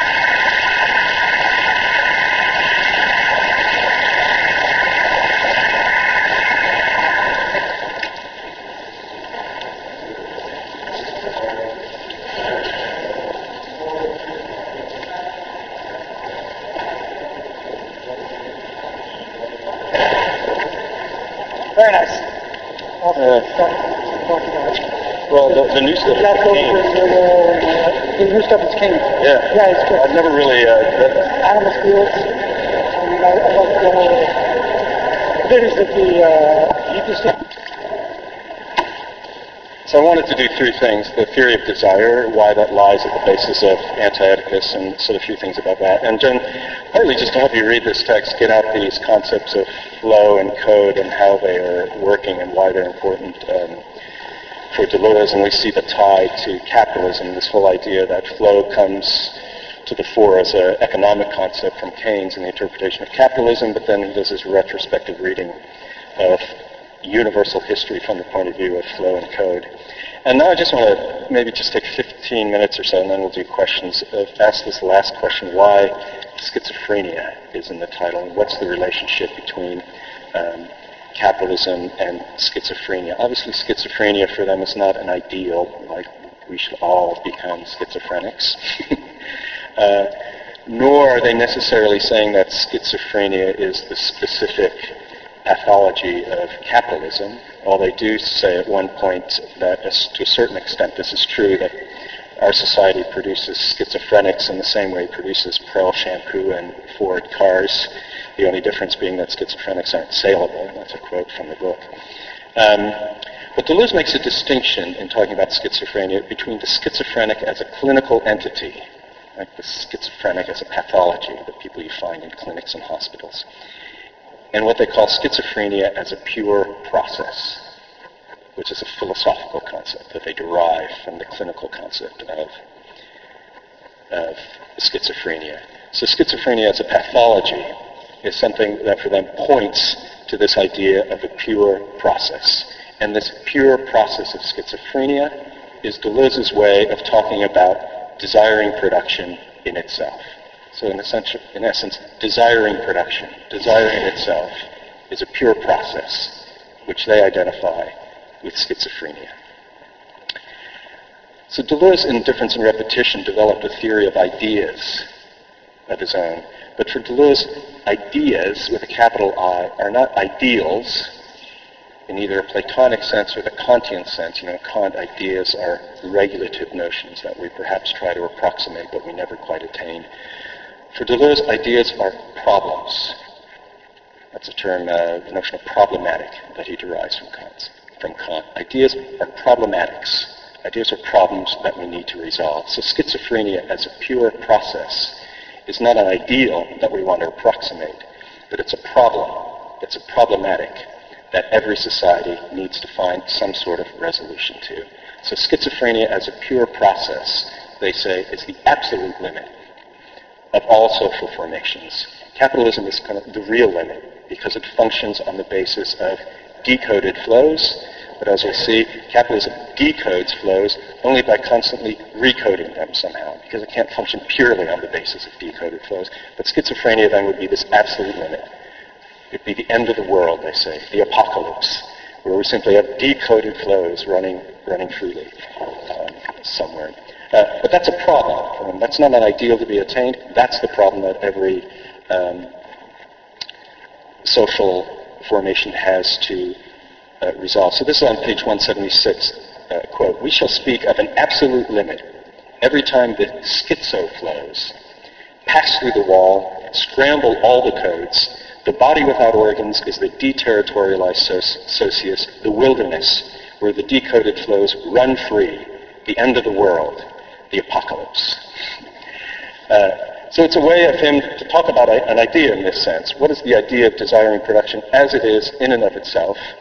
Uh, what is desiring production in and of itself before it gets taken up into some sort of social um, formation? So in this sense, it's a break with Marx as well, because for Marx, the two fundamental figures of capitalism were the capitalist and the worker, or the proletariat, because these were the embodiments the instantiations of these two decoded flows of capital and labor. So you could define capitalism by the class conflict between laborers who had a labor capacity and the capitalists who had the capital to buy that labor capacity. And we'll see next time, hopefully, that Deleuze doesn't think the class conflict is what drives uh, capitalism because he thinks really there's only one effective class in capitalism, and that's what he says is the bourgeoisie or the middle class, which is capable of filling capitalism from one side to the other. The essential distinction is not between two classes, but between this class that fills the capitalist axiomatic and what lies outside that class, which is something he'll talk about in uh, A Thousand Plateaus as minorities, people who aren't able to be taken up into the capitalist axiomatic. So, um, but function, essentially in this book, for Deleuze, the best figure of, the cap- of capitalism is neither the capitalist nor the laborer, but the schizophrenic. Why? Because the schizophrenic is someone who functions on the basis of decoded flows. Right? The problem for the schizophrenic is that they are someone who is in touch with flows, like something is happening to me that is carrying me outside of myself. I'm being swept up by a flow, and I don't necessarily know what it is. So here's a quote from uh, Thousand Plateaus. Catatonia is, this affect is too strong for me, so I just retreat to a catatonic state. Or flash is saying that this affect is too strong for me, it's carrying me off somewhere else, somewhere outside of my ego, somewhere outside of my sense of myself. And that's what schizophrenia is. So schizophrenia is a pathology that is close to the nature of decoded flow. So capitalism and schizophrenia are linked in their, from their point of view because they both function on the basis of decoded flows.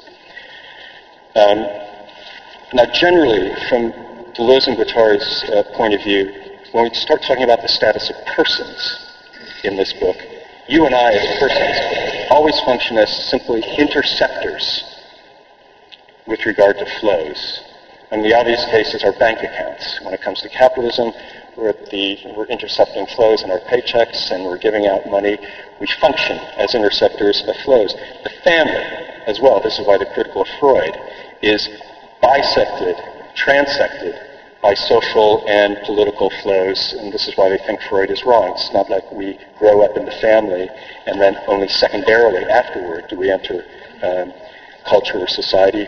There's another quote. They say, there's always an uncle from America. There's a brother who went bad, an aunt who took off with a military man, a cousin out of work, bankrupt, or a victim of the crash, an anarchist grandfather, a grandmother in the hospital, crazy or senile.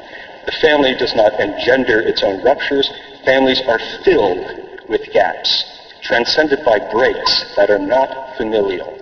The Commune, the Dreyfus Affair, religion and atheism, the Spanish Civil War, the rise of fascism, Stalinism, the Vietnam War, May 68, all these things form complexes of the unconscious more effective than everlasting Oedipus. So every family, they say, is transected by these social and political flows that are flowing through them and that the child is participating in from day one. Uh, same thing with love, and I'll just uh, mention this. Uh, this is great passages in the last chapter. We make love with flows, Deleuze says. The persons, uh, three quotes I just want to throw out here. The persons to whom our loves are dedicated, including our parental persons, intervene only as points of connection, of disjunction, and conjunction of flows whose libidinal tenor of a properly unconscious investment they translate. Desire does not take as its object persons or things, but the entire surroundings that it traverses, of vibrations and flows of every sort to which it is joined, including their breaks and captures. Our loves are always situated on a territoriality that, in relation to us, either deterritorializes us or else reterritorializes us. So even our loves, he says, have to do with these flows because people are interceptors of these flows. We never fall in love with a person. The person is always situated in an entire social political milieu transected by flows that we're falling in love with. And there's a reason why we become invested in them. And there are unconscious reasons that we don't always know. And when Deleuze asks, what are your desiring machines? The question is, how and why have you constructed yourself in this manner? And fallen in love with this person, made this connection here in this way? What are the flows that have linked you um, together. So this is why schizophrenia becomes important for them. All of us, as persons, are interceptors of flows. We lie sort of uh, at the intersection of all these flows, and the schizophrenic is simply someone who lives that more intensely than the rest of us, who is closer to that. Uh, and one of the problems they have with Freud's reading of, and Lacan's, frankly, of schizophrenics is that they don't really listen. to what schizophrenics are saying. There's a famous analysis by Freud, uh, Judge Schreber, uh, wrote a famous memoir and, uh, called The Memoirs of My Nervous Illness. He was a judge in Germany. Actually, he was allowed to keep his job because he could manage his money. And as long as he could manage his money, he could have whatever deliriums he wanted as a judge. Uh, but, you know, it's famous, and they cite him in the book. He's, you know, this sun is shooting sunbeams up, up his ass, and he's going, he's developing the breast of a woman, and, and he's going to change the uh, um, uh, the educational system in, in Germany, which he actually did have an odd effect on. Uh, and Freud interprets this text, which is just crazily delirious, and everything he mentions, of course, gets boiled down to the father and the mother and the child. Everything uh, is interpreted as if it's familial. And yet Deleuze's point is that when you listen to the ravings of schizophrenics, he says it's never or rarely has anything to do with their family. It's the Russians, was a quote, that worry him. It's the Chinese. Their mouth is dry. Somebody buggered me in the metro. There are germs.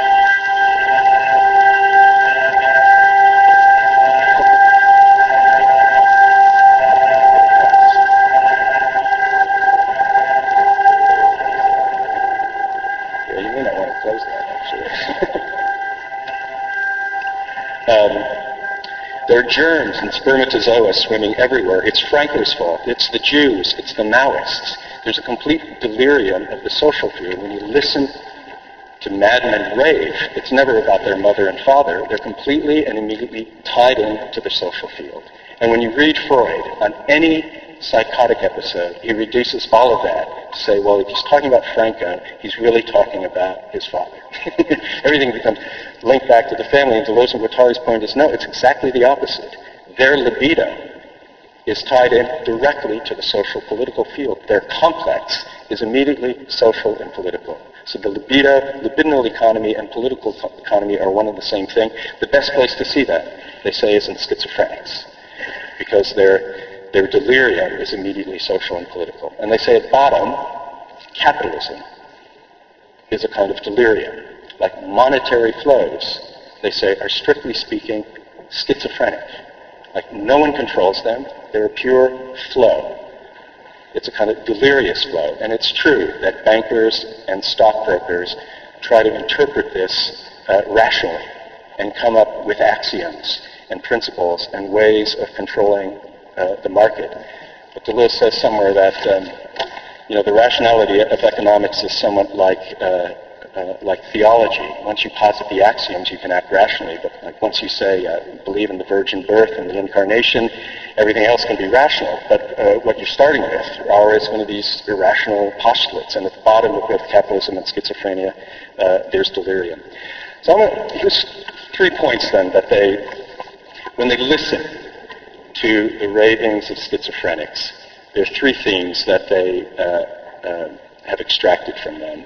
And this is where essentially the book begins. And I want to throw these out and then, then I'll end. Um, but this is where they get the notion of the body without organs. So they're talking about how schizophrenics experience their own um, own bodies.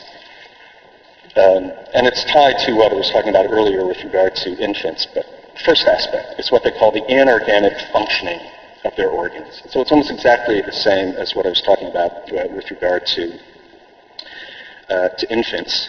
But here's one example from Bruno Bettelheim's book, uh, The Empty Fortress. It's a schizophrenic child who was called Little Joey, who Bruno Bettelheim called a kind of child machine. He was in a, um, uh, an asylum, but he could only live, eat, defecate, breathe, and sleep only by plugging himself into motors and carburetors and steering wheels and lamps that he had around his bed. There were all these imaginary circuits that he had set up, without which he was unable to function. Now, for him, this is a similar example as, of, uh, for Deleuze and Guattari is what a baby does. It's not a sense of the body as an organism, but the organism can only function as a machine that's plugged into these various flows. And he literally could only eat if he had something plugged in. And Bettelheim says they had trouble sometimes making sure he didn't actually plug one of his plugs into a real socket um, and electrocute himself, but he had to function as this kind of machine, an anorganic functioning of the body. Schizophrenics feel themselves as linked to the world in a non-organic uh, way. Uh, the second aspect, and I just want to run through these really quickly, is what Artaud called the body without organs, per se. And this is where Deleuze and Guattari get this notion. It's from uh, Artaud's uh, his own delirium. The body without organs is a situation of the body where all these strange interminglings of the organs with their flows stops and breaks down. It's like a catatonic state. Um, closed eyes, pinched nostrils, closed anus, ulcerated stomach, eaten lungs. This is Artaud. No mouth, no tongue, no teeth, no esophagus, no stomach, no anus. Everything just stops. It's a catatonic state. And Deleuze says, authors of horror stories know this well. That's what's truly horrifying. It's not a dead corpse, but a living being that's catatonic. It's like the lights are on, but no one's home. Like you're living. It's like the night of living dead, but everything simply stops. And that's one image of what the body without organs is. It's what they call intensity reduced to zero. So it's not a question of your extensive organic body, but your intensive internal life. And the body without organs is what shuts all that down at a, at a certain point, and that intervenes in this, in, in this process. And yet, as Artaud said, what the enemy of the body without organs is, is not really the organs themselves in this strange functioning, but the organism. Like the fact that my body is organized in this particular way. Artaud felt this as a kind of judgment of God. Like, why does my body have to be organized in this way as this particular kind of organism? And there's a quote Deleuze loves to cite from William Burroughs in The Naked Lunch. So this is a literary example of this. Um, this is a kind of schizophrenic understanding of one's body. And this is a quote. The human body is scandalously inefficient. Instead of a mouth and an anus to get out of order, why not have an all-purpose hole to eat and eliminate? We could seal up the nose and mouth, fill in the stomach, make an air hole direct into the lungs where it should have been in the first place.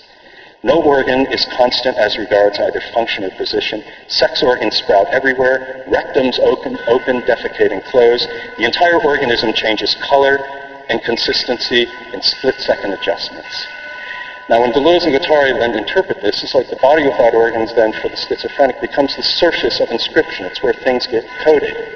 And what the schizophrenic reacts against is that things are coded in this particular way in their body, because they don't necessarily experience that body in that way as an organism. It can be coded in a million other different ways, which they experience in their hallucinations and their delirium. So the first aspect is this kind of non-organic functioning of the organs. The second aspect is the body without organs, which repels this organic understanding of the body and yet makes possible another relationship on, between the organs that is non-organic. In other words, things can be coded differently. So that's what the body without organs becomes. It, codes things, say, as an organism, but it also repels that and makes another uh, uh, system of coding possible. And then there's this third aspect, that again they get from both Artaud and Schreber in their description of schizophrenia, which is the theme of intensity. So between the body without organs, which is this recording surface, and these various assemblages or arrangements of the organ machines, there's a relation of attraction and repulsion. Sometimes the body with organ, without organs attracts these bodies. Sometimes it repulses them and makes them shut down and stop functioning. And what this produces, they say, is a series of intensive states, intensities, that the schizophrenic experiences as one of the primary, um, mean, you could say this translates the entire anguish of the schizophrenic that there's a schizophrenic experience of intensive quantities, they say, in an almost pure state that is almost unbearable, like a cry, they say, suspended between life and death, an intense feeling of trans- states of transition, states of pure, naked intensity, stripped of all shape or form. The maladies of the schizophrenic, they say, are often described as hallucinations or delirium, but this is not entirely accurate. Beneath the hallucinations of the senses, I see something, I hear voices in my head, and beneath the delirium of thought, I think something. It's Mao, it's Franco, it's all these things. Beneath hallucinations and delirium, Deleuze says, there's something much more profound, which is a feeling of intensity.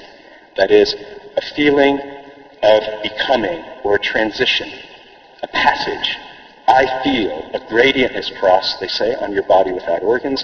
A threshold is surpassed or retreated from. A migration is brought about.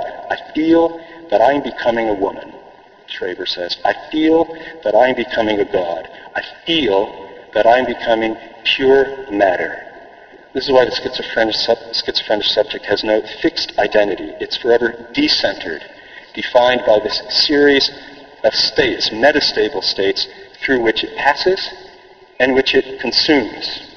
So this is how Deleuze interprets Nietzsche's breakdown. Because you know Nietzsche had about 10 days between when he breaks down in Turin and when he actually collapses into silence. And in the meantime, he's sending out all these postcards and letters to various people and signing them with these different names, Cosima or Dionysus, or even the crucified which is odd because Nietzsche's entire philosophy is directed against the crucified. He says, Dionysus or the crucified, have I been understood? He's the follower of Dionysus. He spends his whole time criticizing Christianity and the crucified. And yet in this 10 days of his madness, he starts taking on the identity of the crucified as well as Dionysus. And uh, Deleuze's interpretation is to say, look, it's false to say that schizophrenics like identify themselves with other people out there. That Nietzsche, the former professor of philosophy, is identifying himself with either Jesus or Dionysus the god or whatever a schizophrenic does. Their interpretation is to say, no, the proper names have a different function. He's passing through a series of intensive states. Each of those intensive states gets a proper name attached to it. If it's a rising intensive state, a powerful one, a manic state, it gets the name Dionysus because it's a friendly state. It's a depressive one, then it gets something like the crucified because it's a, it's a lesser state. It's a depressive state. And uh, there's a famous phrase in Nietzsche's absolute last letter that he sends off to uh, Jacob Burckhardt in Basel, where he says uh, in a footnote, it's one of the last things he writes, um, something like, like, what truly bothers me and what truly offends my modesty is that at bottom all the names of history are I. and for Deleuze and Guattari, that's the pure process of schizophrenia. It's just a pure series of intensive states that you and I as individuals consume. Like we identify ourselves. It's what I started with as an ego. We say, this is me, this particular intensive state, and all the rest are something else in me. But that's the reality of the ego, that the schizophrenic experiences closer than most of us. And in Nietzsche's case, right before he collapsed, it's simply every one of those intensive states had a proper name attached to it. The ascending, rising manic states got the names of his friends. The falling depressive states got the name of his enemies, like the crucified. But that's what was left of Nietzsche, the ego. It was just this series of uh, intensive states. So this is where Deleuze then and Guattari will link this process of schizophrenia with all this economic stuff we're talking about in capitalism because they think they're more or less one and the same thing. Because you have a series, this anorganic functioning of the organs has to do with flows. and breaks in the flows. Organs producing flows, organs breaking those flows. It's like your bank account. There's a flow, you break in the flow, and then it's yours. Uh, the body without organs has to do with the coding. Like, do you code your body in an organic way, the way most of us do, or do you do it in a schizophrenic way, where the organs sort of break down in a non-organic functioning of the body? It's a possibility for an alternate coding than the one we usually live with. And then these intensive feelings that the schizophrenic experiences, they're kind of the stock that falls to the experience of the schizophrenic subject. It's like our bank account. There's a flow. We extract something from the flow, and then we consume it. We pay. We come to Collegium. We buy our food. We buy things with it. It's the same thing with these intensive states. There's a series of intensive states that are part of the flow. We live them. It becomes our stock. And we say, there's a phrase that continues in this say, so it's mine. And then I finally recognize myself within this flow that goes far beyond me as an ego. So this is the way they say schizophrenia and economics and capitalist economics in particular are essentially one and the same thing, or very close to each other, because they both operate in terms of flows, they all both operate in terms of codes, but in particular they're decoding. And then there's always this remainder, this residue, whether it's these intensive states or the money that comes into my bank account, it's the stock. There's something that falls to me that I say it's mine. But beyond that, there are these flows and codes that go far beyond this little portion that comes uh, that comes to me and that I appropriate for um, for myself. Uh, so I'll stop there.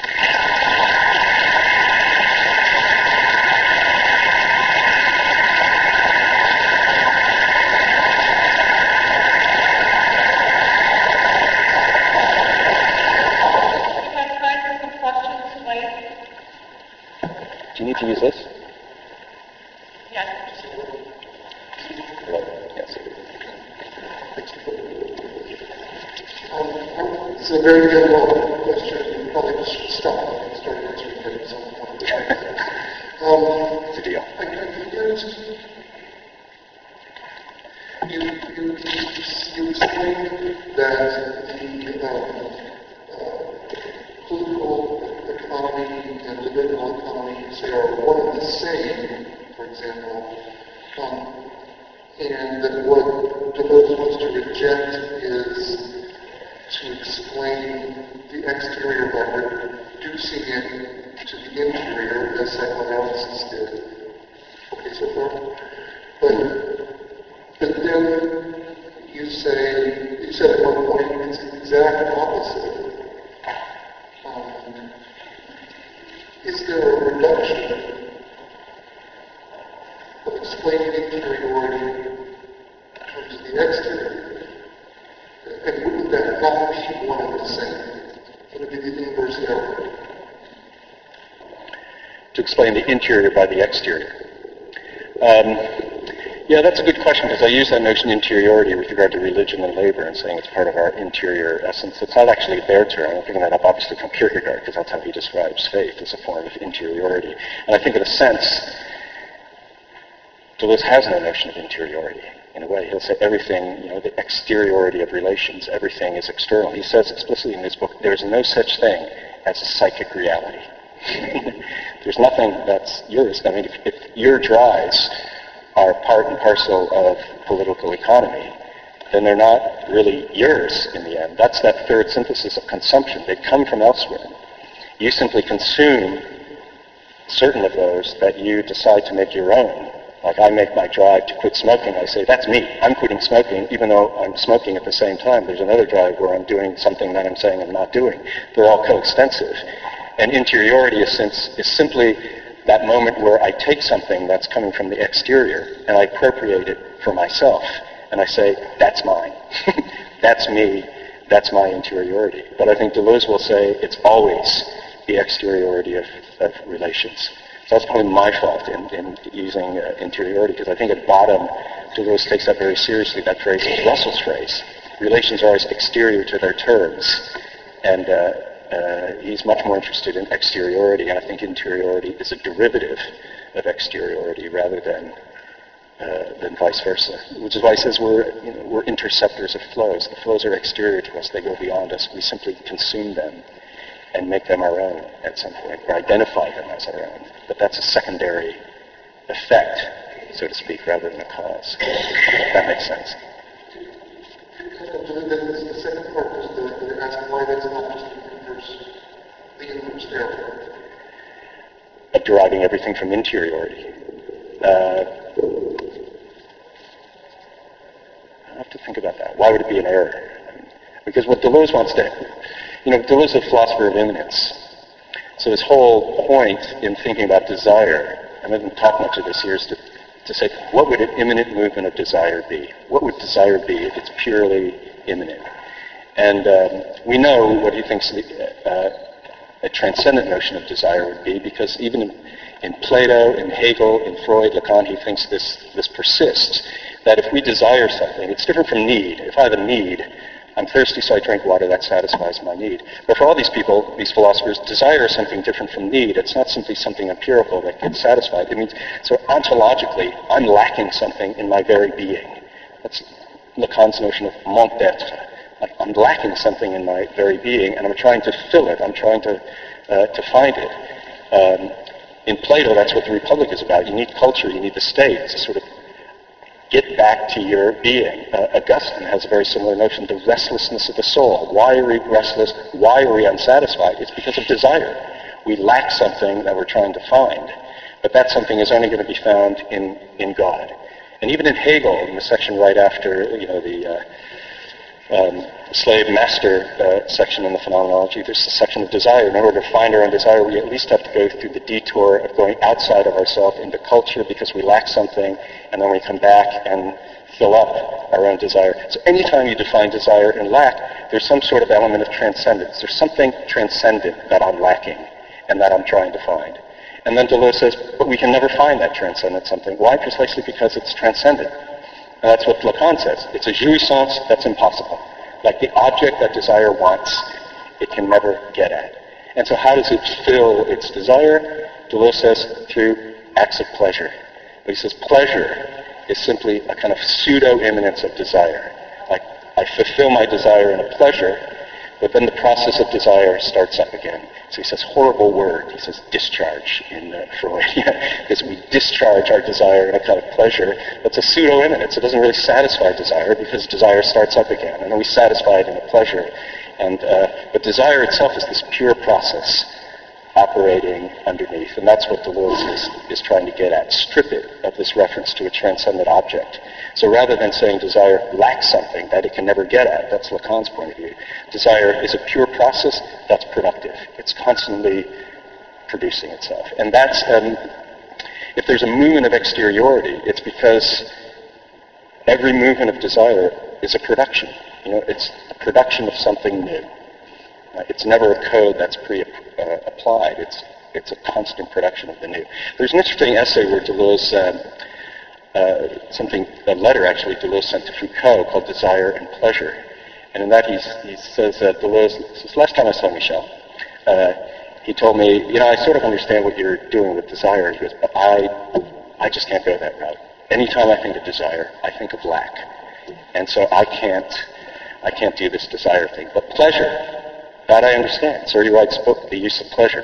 And in essence, Deleuze and Guattari the exact opposite, because then Deleuze goes on to say, you know, I understand what Michel's saying, but for me, when I heard the word pleasure, like, I turn and run the other direction, right? Because pleasure is simply a false interruption of the movement of desire. It's a movement, it's an element of transcendence in what's pure uh, movement of desire. And I might say, too, on Foucault and Deleuze, um, they're opposites in this sense. And Deleuze says this as well, like, the way Foucault started his trajectory philosophically, he begins with discourse and knowledge and movement from one epistemic formation to another. But then the problem is how you move from one epistemic formation to another, so he has to turn to the question of power. You know, it's because we have knowledge really translates power relations. Um, but then power seems ubiquitous. And then he, gets to this other problem. Well, how do you resist power? You know, how can you prevent power from just folding in on itself? And it's a big issue in Foucault, and everyone talks about resistance in Foucault. Deleuze says, I never had that problem. Like for me, it's not a philosophical. I have other problems, but because I begin at the opposite end where Foucault began, I begin with flows. And a flow is always something that's moving and going in a different direction. So my problem wasn't resistance. because essentially I have resistance built in. My problem was, how do you stop the flows? How do you integrate them? How do you codify them? How do you stratify them? How do you stop them? Because that's what a state does. It wants to codify, control the flows. Deleuze says, I had built into my ontology resistance from the start, because the fact is the flows are it's like lava. It's going to ooze out somewhere, somehow, in some way. You can never completely control or codify the flows of desire. So he had a different set of problems because Foucault begins with knowledge and power. He's asking, how do I resist these things? Deleuze begins with resistance in a way. He begins with flows, and then he says, how do you stop the flows? How do states and social formations codify these flows of desire? So that's a philosophical difference. It's just simply how you organize and structure your philosophical concepts. But in a way, to answer your question, is it the same problem? I don't know. For him, it's exteriority. Desire is a pure process that's constantly moving outside of itself. And it's a problem. If we want to have a strong ego, we just interiorize, but that stops the flow of desire. Right? We have our own little territory. And that's what he doesn't want.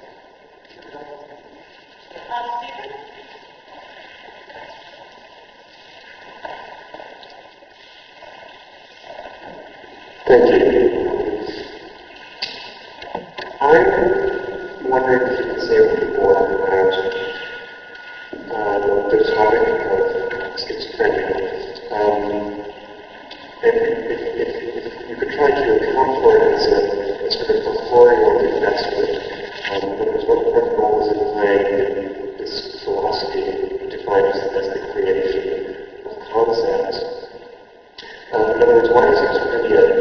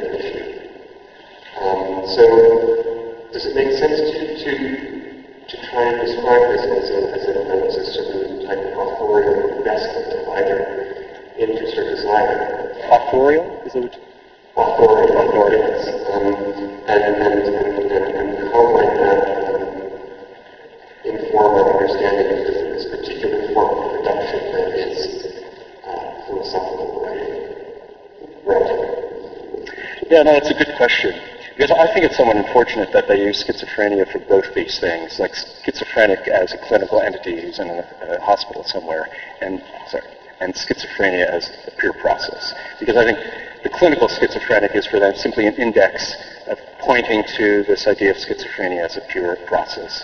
And they ask this question, given this pure process, what actually causes uh, the clinical schizophrenic? And they, they cite a distinction that um, R.D. Laing makes, who was an anti-sort of psychiatrist, between breakdown and breakthrough. You know, there is a pure process there, but it's the stoppage of that process that produces the, um, the clinical schizophrenic. And so they try to give an account of how and why actual schizophrenia has as a kind of stoppage or breakdown of this pure process, of which schizophrenia as a clinical entity is simply an index of. Like they're pointing to this pure, um, this pure process. So for instance, I mean, this is the thing with schizophrenia. No one really knows what it is, still, even now. And when people give, when clinicians try to give an account of what schizophrenia is, it almost always is given in negative terms, in terms of things that break down the coherence of the ego. So they cite three, of them. it's like dissociation, like They don't associate things correctly. They jump from one thing to another. It's never very clear. I'm my mother, I'm my father, I'm this, I'm that. People ask you your name, I'm Tom, I'm Bob, I'm this, I'm that. Which Deleuze says it's kind of pure decoding. Like they don't follow the code. They go, what's your name? What's your identity? And they just shift from one thing to another at any point because they're not sort of susceptible uh, to the to the code. So it's a negative thing. They, their ego doesn't have an obvious identity. Or autism or catatonia, this sort of uh, uh, sort of shutdown, is seen as a kind of negative thing. Or loss of reality. This is often what's used to describe schizophrenics. They're somehow divorced from the real world. Deleuze and Guattari say on all three of those accounts, schizophrenia is defined negatively because it seems to break down the nature of the ego. That's why it's negative. But they say if you take each of those three things positively, you get this idea of schizophrenia as a pure process. And in fact, lots of clinicians define it that way. That's the only way you can define schizophrenia as a process. It's dissociative because it links together elements, that is, Deleuze and Guattari will say, fragments that have no connection among themselves, whose only relation, you see why Deleuze likes this, is pure difference. So dissociation, far from being a negative thing, is a positive thing. They're differential philosophers, right? They link together things that have no communication among themselves. Same thing with catatonia or autism. Now, we use autism slightly differently now, but they use it in an old sense in this book. Um, it's a bad word, they say, for designating the body without organs, which is a positive thing, and they say has a, has, has a positive function. And then loss of reality. How can you say schizophrenics have lost touch with reality when they have this um, sort of intensive state you know, these intensive states that they experience at this almost unbearable level. It's almost as if they're in touch with reality more than us, but it simply becomes unbearable, and they find ways to avoid having that contact with reality. So this is sort of what they try to do, take these clinical notions of what schizophrenia is. Yes, uh, dissociative, yes, kind of catatonic state, yes, um, loss of reality, but say those are actually positive descriptions if you take that away from the notion of an ego that's losing its coordinates and say this is the pure process that underlies it. Yes, it's dissociative because it links together things that have no identity of their own. It's not really loss of reality in the sense that it's in touch with the reality that's almost unbearable, and so forth and so on. So that's that's what they try to do with schizophrenia. Say that the clinical schizophrenic is someone in whom this process has been stopped and broken. Like the doc, they go to the doctor and they say, no, your name is Bob. and they force this kind of, these codes and this constraint upon them. And the schizophrenic is someone who's moving around a lot and finds themselves kind of trapped and coded because the process has been stopped. So I don't know if that helps answer your question, but it's a complicated issue. And actually, they never talk about schizophrenia ever again in uh, A Thousand Plateaus. They do it in this book, and then it's gone. Or do we have... Maybe one quick, quick question. Uh, uh, one, just one quick question or...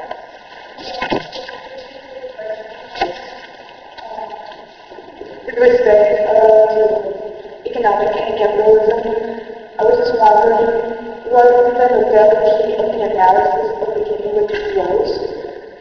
And um, because we see the history of the and that was participate, we always have had flows, like monetary flows in the case of mercantilism and Keynes Marx, uh, real capital flows in case of Hillsborough and the others, but there have always been flows. Economics has always been thought in terms of flows. And now, we also have a thing since neo, uh, neo-Marxist revolution with Marshall and Motley, that we cannot control flows. And most of the arguments in economics, for example, for control that you cannot anyway control uh, demographic flows. You cannot really control capital. You cannot control the movement of capital because we don't really have a account system in capital. We have centralized information and just flows we cannot control, but more or less direct and they in a more or less. So what's really the development? Well, what's very different from this analysis that represents from that well, I think you answered it in the question. I mean, that's Deleuze's uh, take. Marx says you can reinterpret past history from the point of view of capital, but he doesn't have this notion of flow, which is a much more, you know, Keynesian uh, notion in economics. So you're right. It's just everywhere in economics, and everyone in economics, you try to control the flow, but it's not easy to control these flows. So that's just Deleuze's starting point. He takes, so I think everything you said is exactly right. I'm not sure if I'm answering your question, but he's, that's why, that's why I'm trying to answer the question. Why does he say flows? A general, the theory of society is a generalized theory of flows, both in capitalism and elsewhere. It's simply because that's where we find ourselves now. Right? There's monetary flows, flows of population, this and that. He's going to take a model from economics, but generalize it philosophically and say the theory of society is a generalized theory of flows, how we code flows, how we try to code them, why we have this fear of a decoded flow, because a decoded flow is going to explode you know, the nature of the social formation in which we find ourselves. Something Deleuze's term is a line of flight. Something escapes. It's like the lava that moves, and then you have to find a way to code that, a new way to axiomatize that. So that's his, that's his model. But you're right that the model comes from our contemporary situation, where, where everything is truly monetary flows and flows of population and so forth and so on, and they simply read that backwards. So I think he's just taking the discourse of economics and saying, that's true when we think about it philosophically and saying that's the problem we all have to face. It comes from economics, but it's a generalized problem that we can take out of economics, you know, and use schizophrenia as a model. So that's how we can start bringing together something like capitalism and schizophrenia, economics and psychology. Yes. Unfortunately, we have run out of time, and so please join me in thanking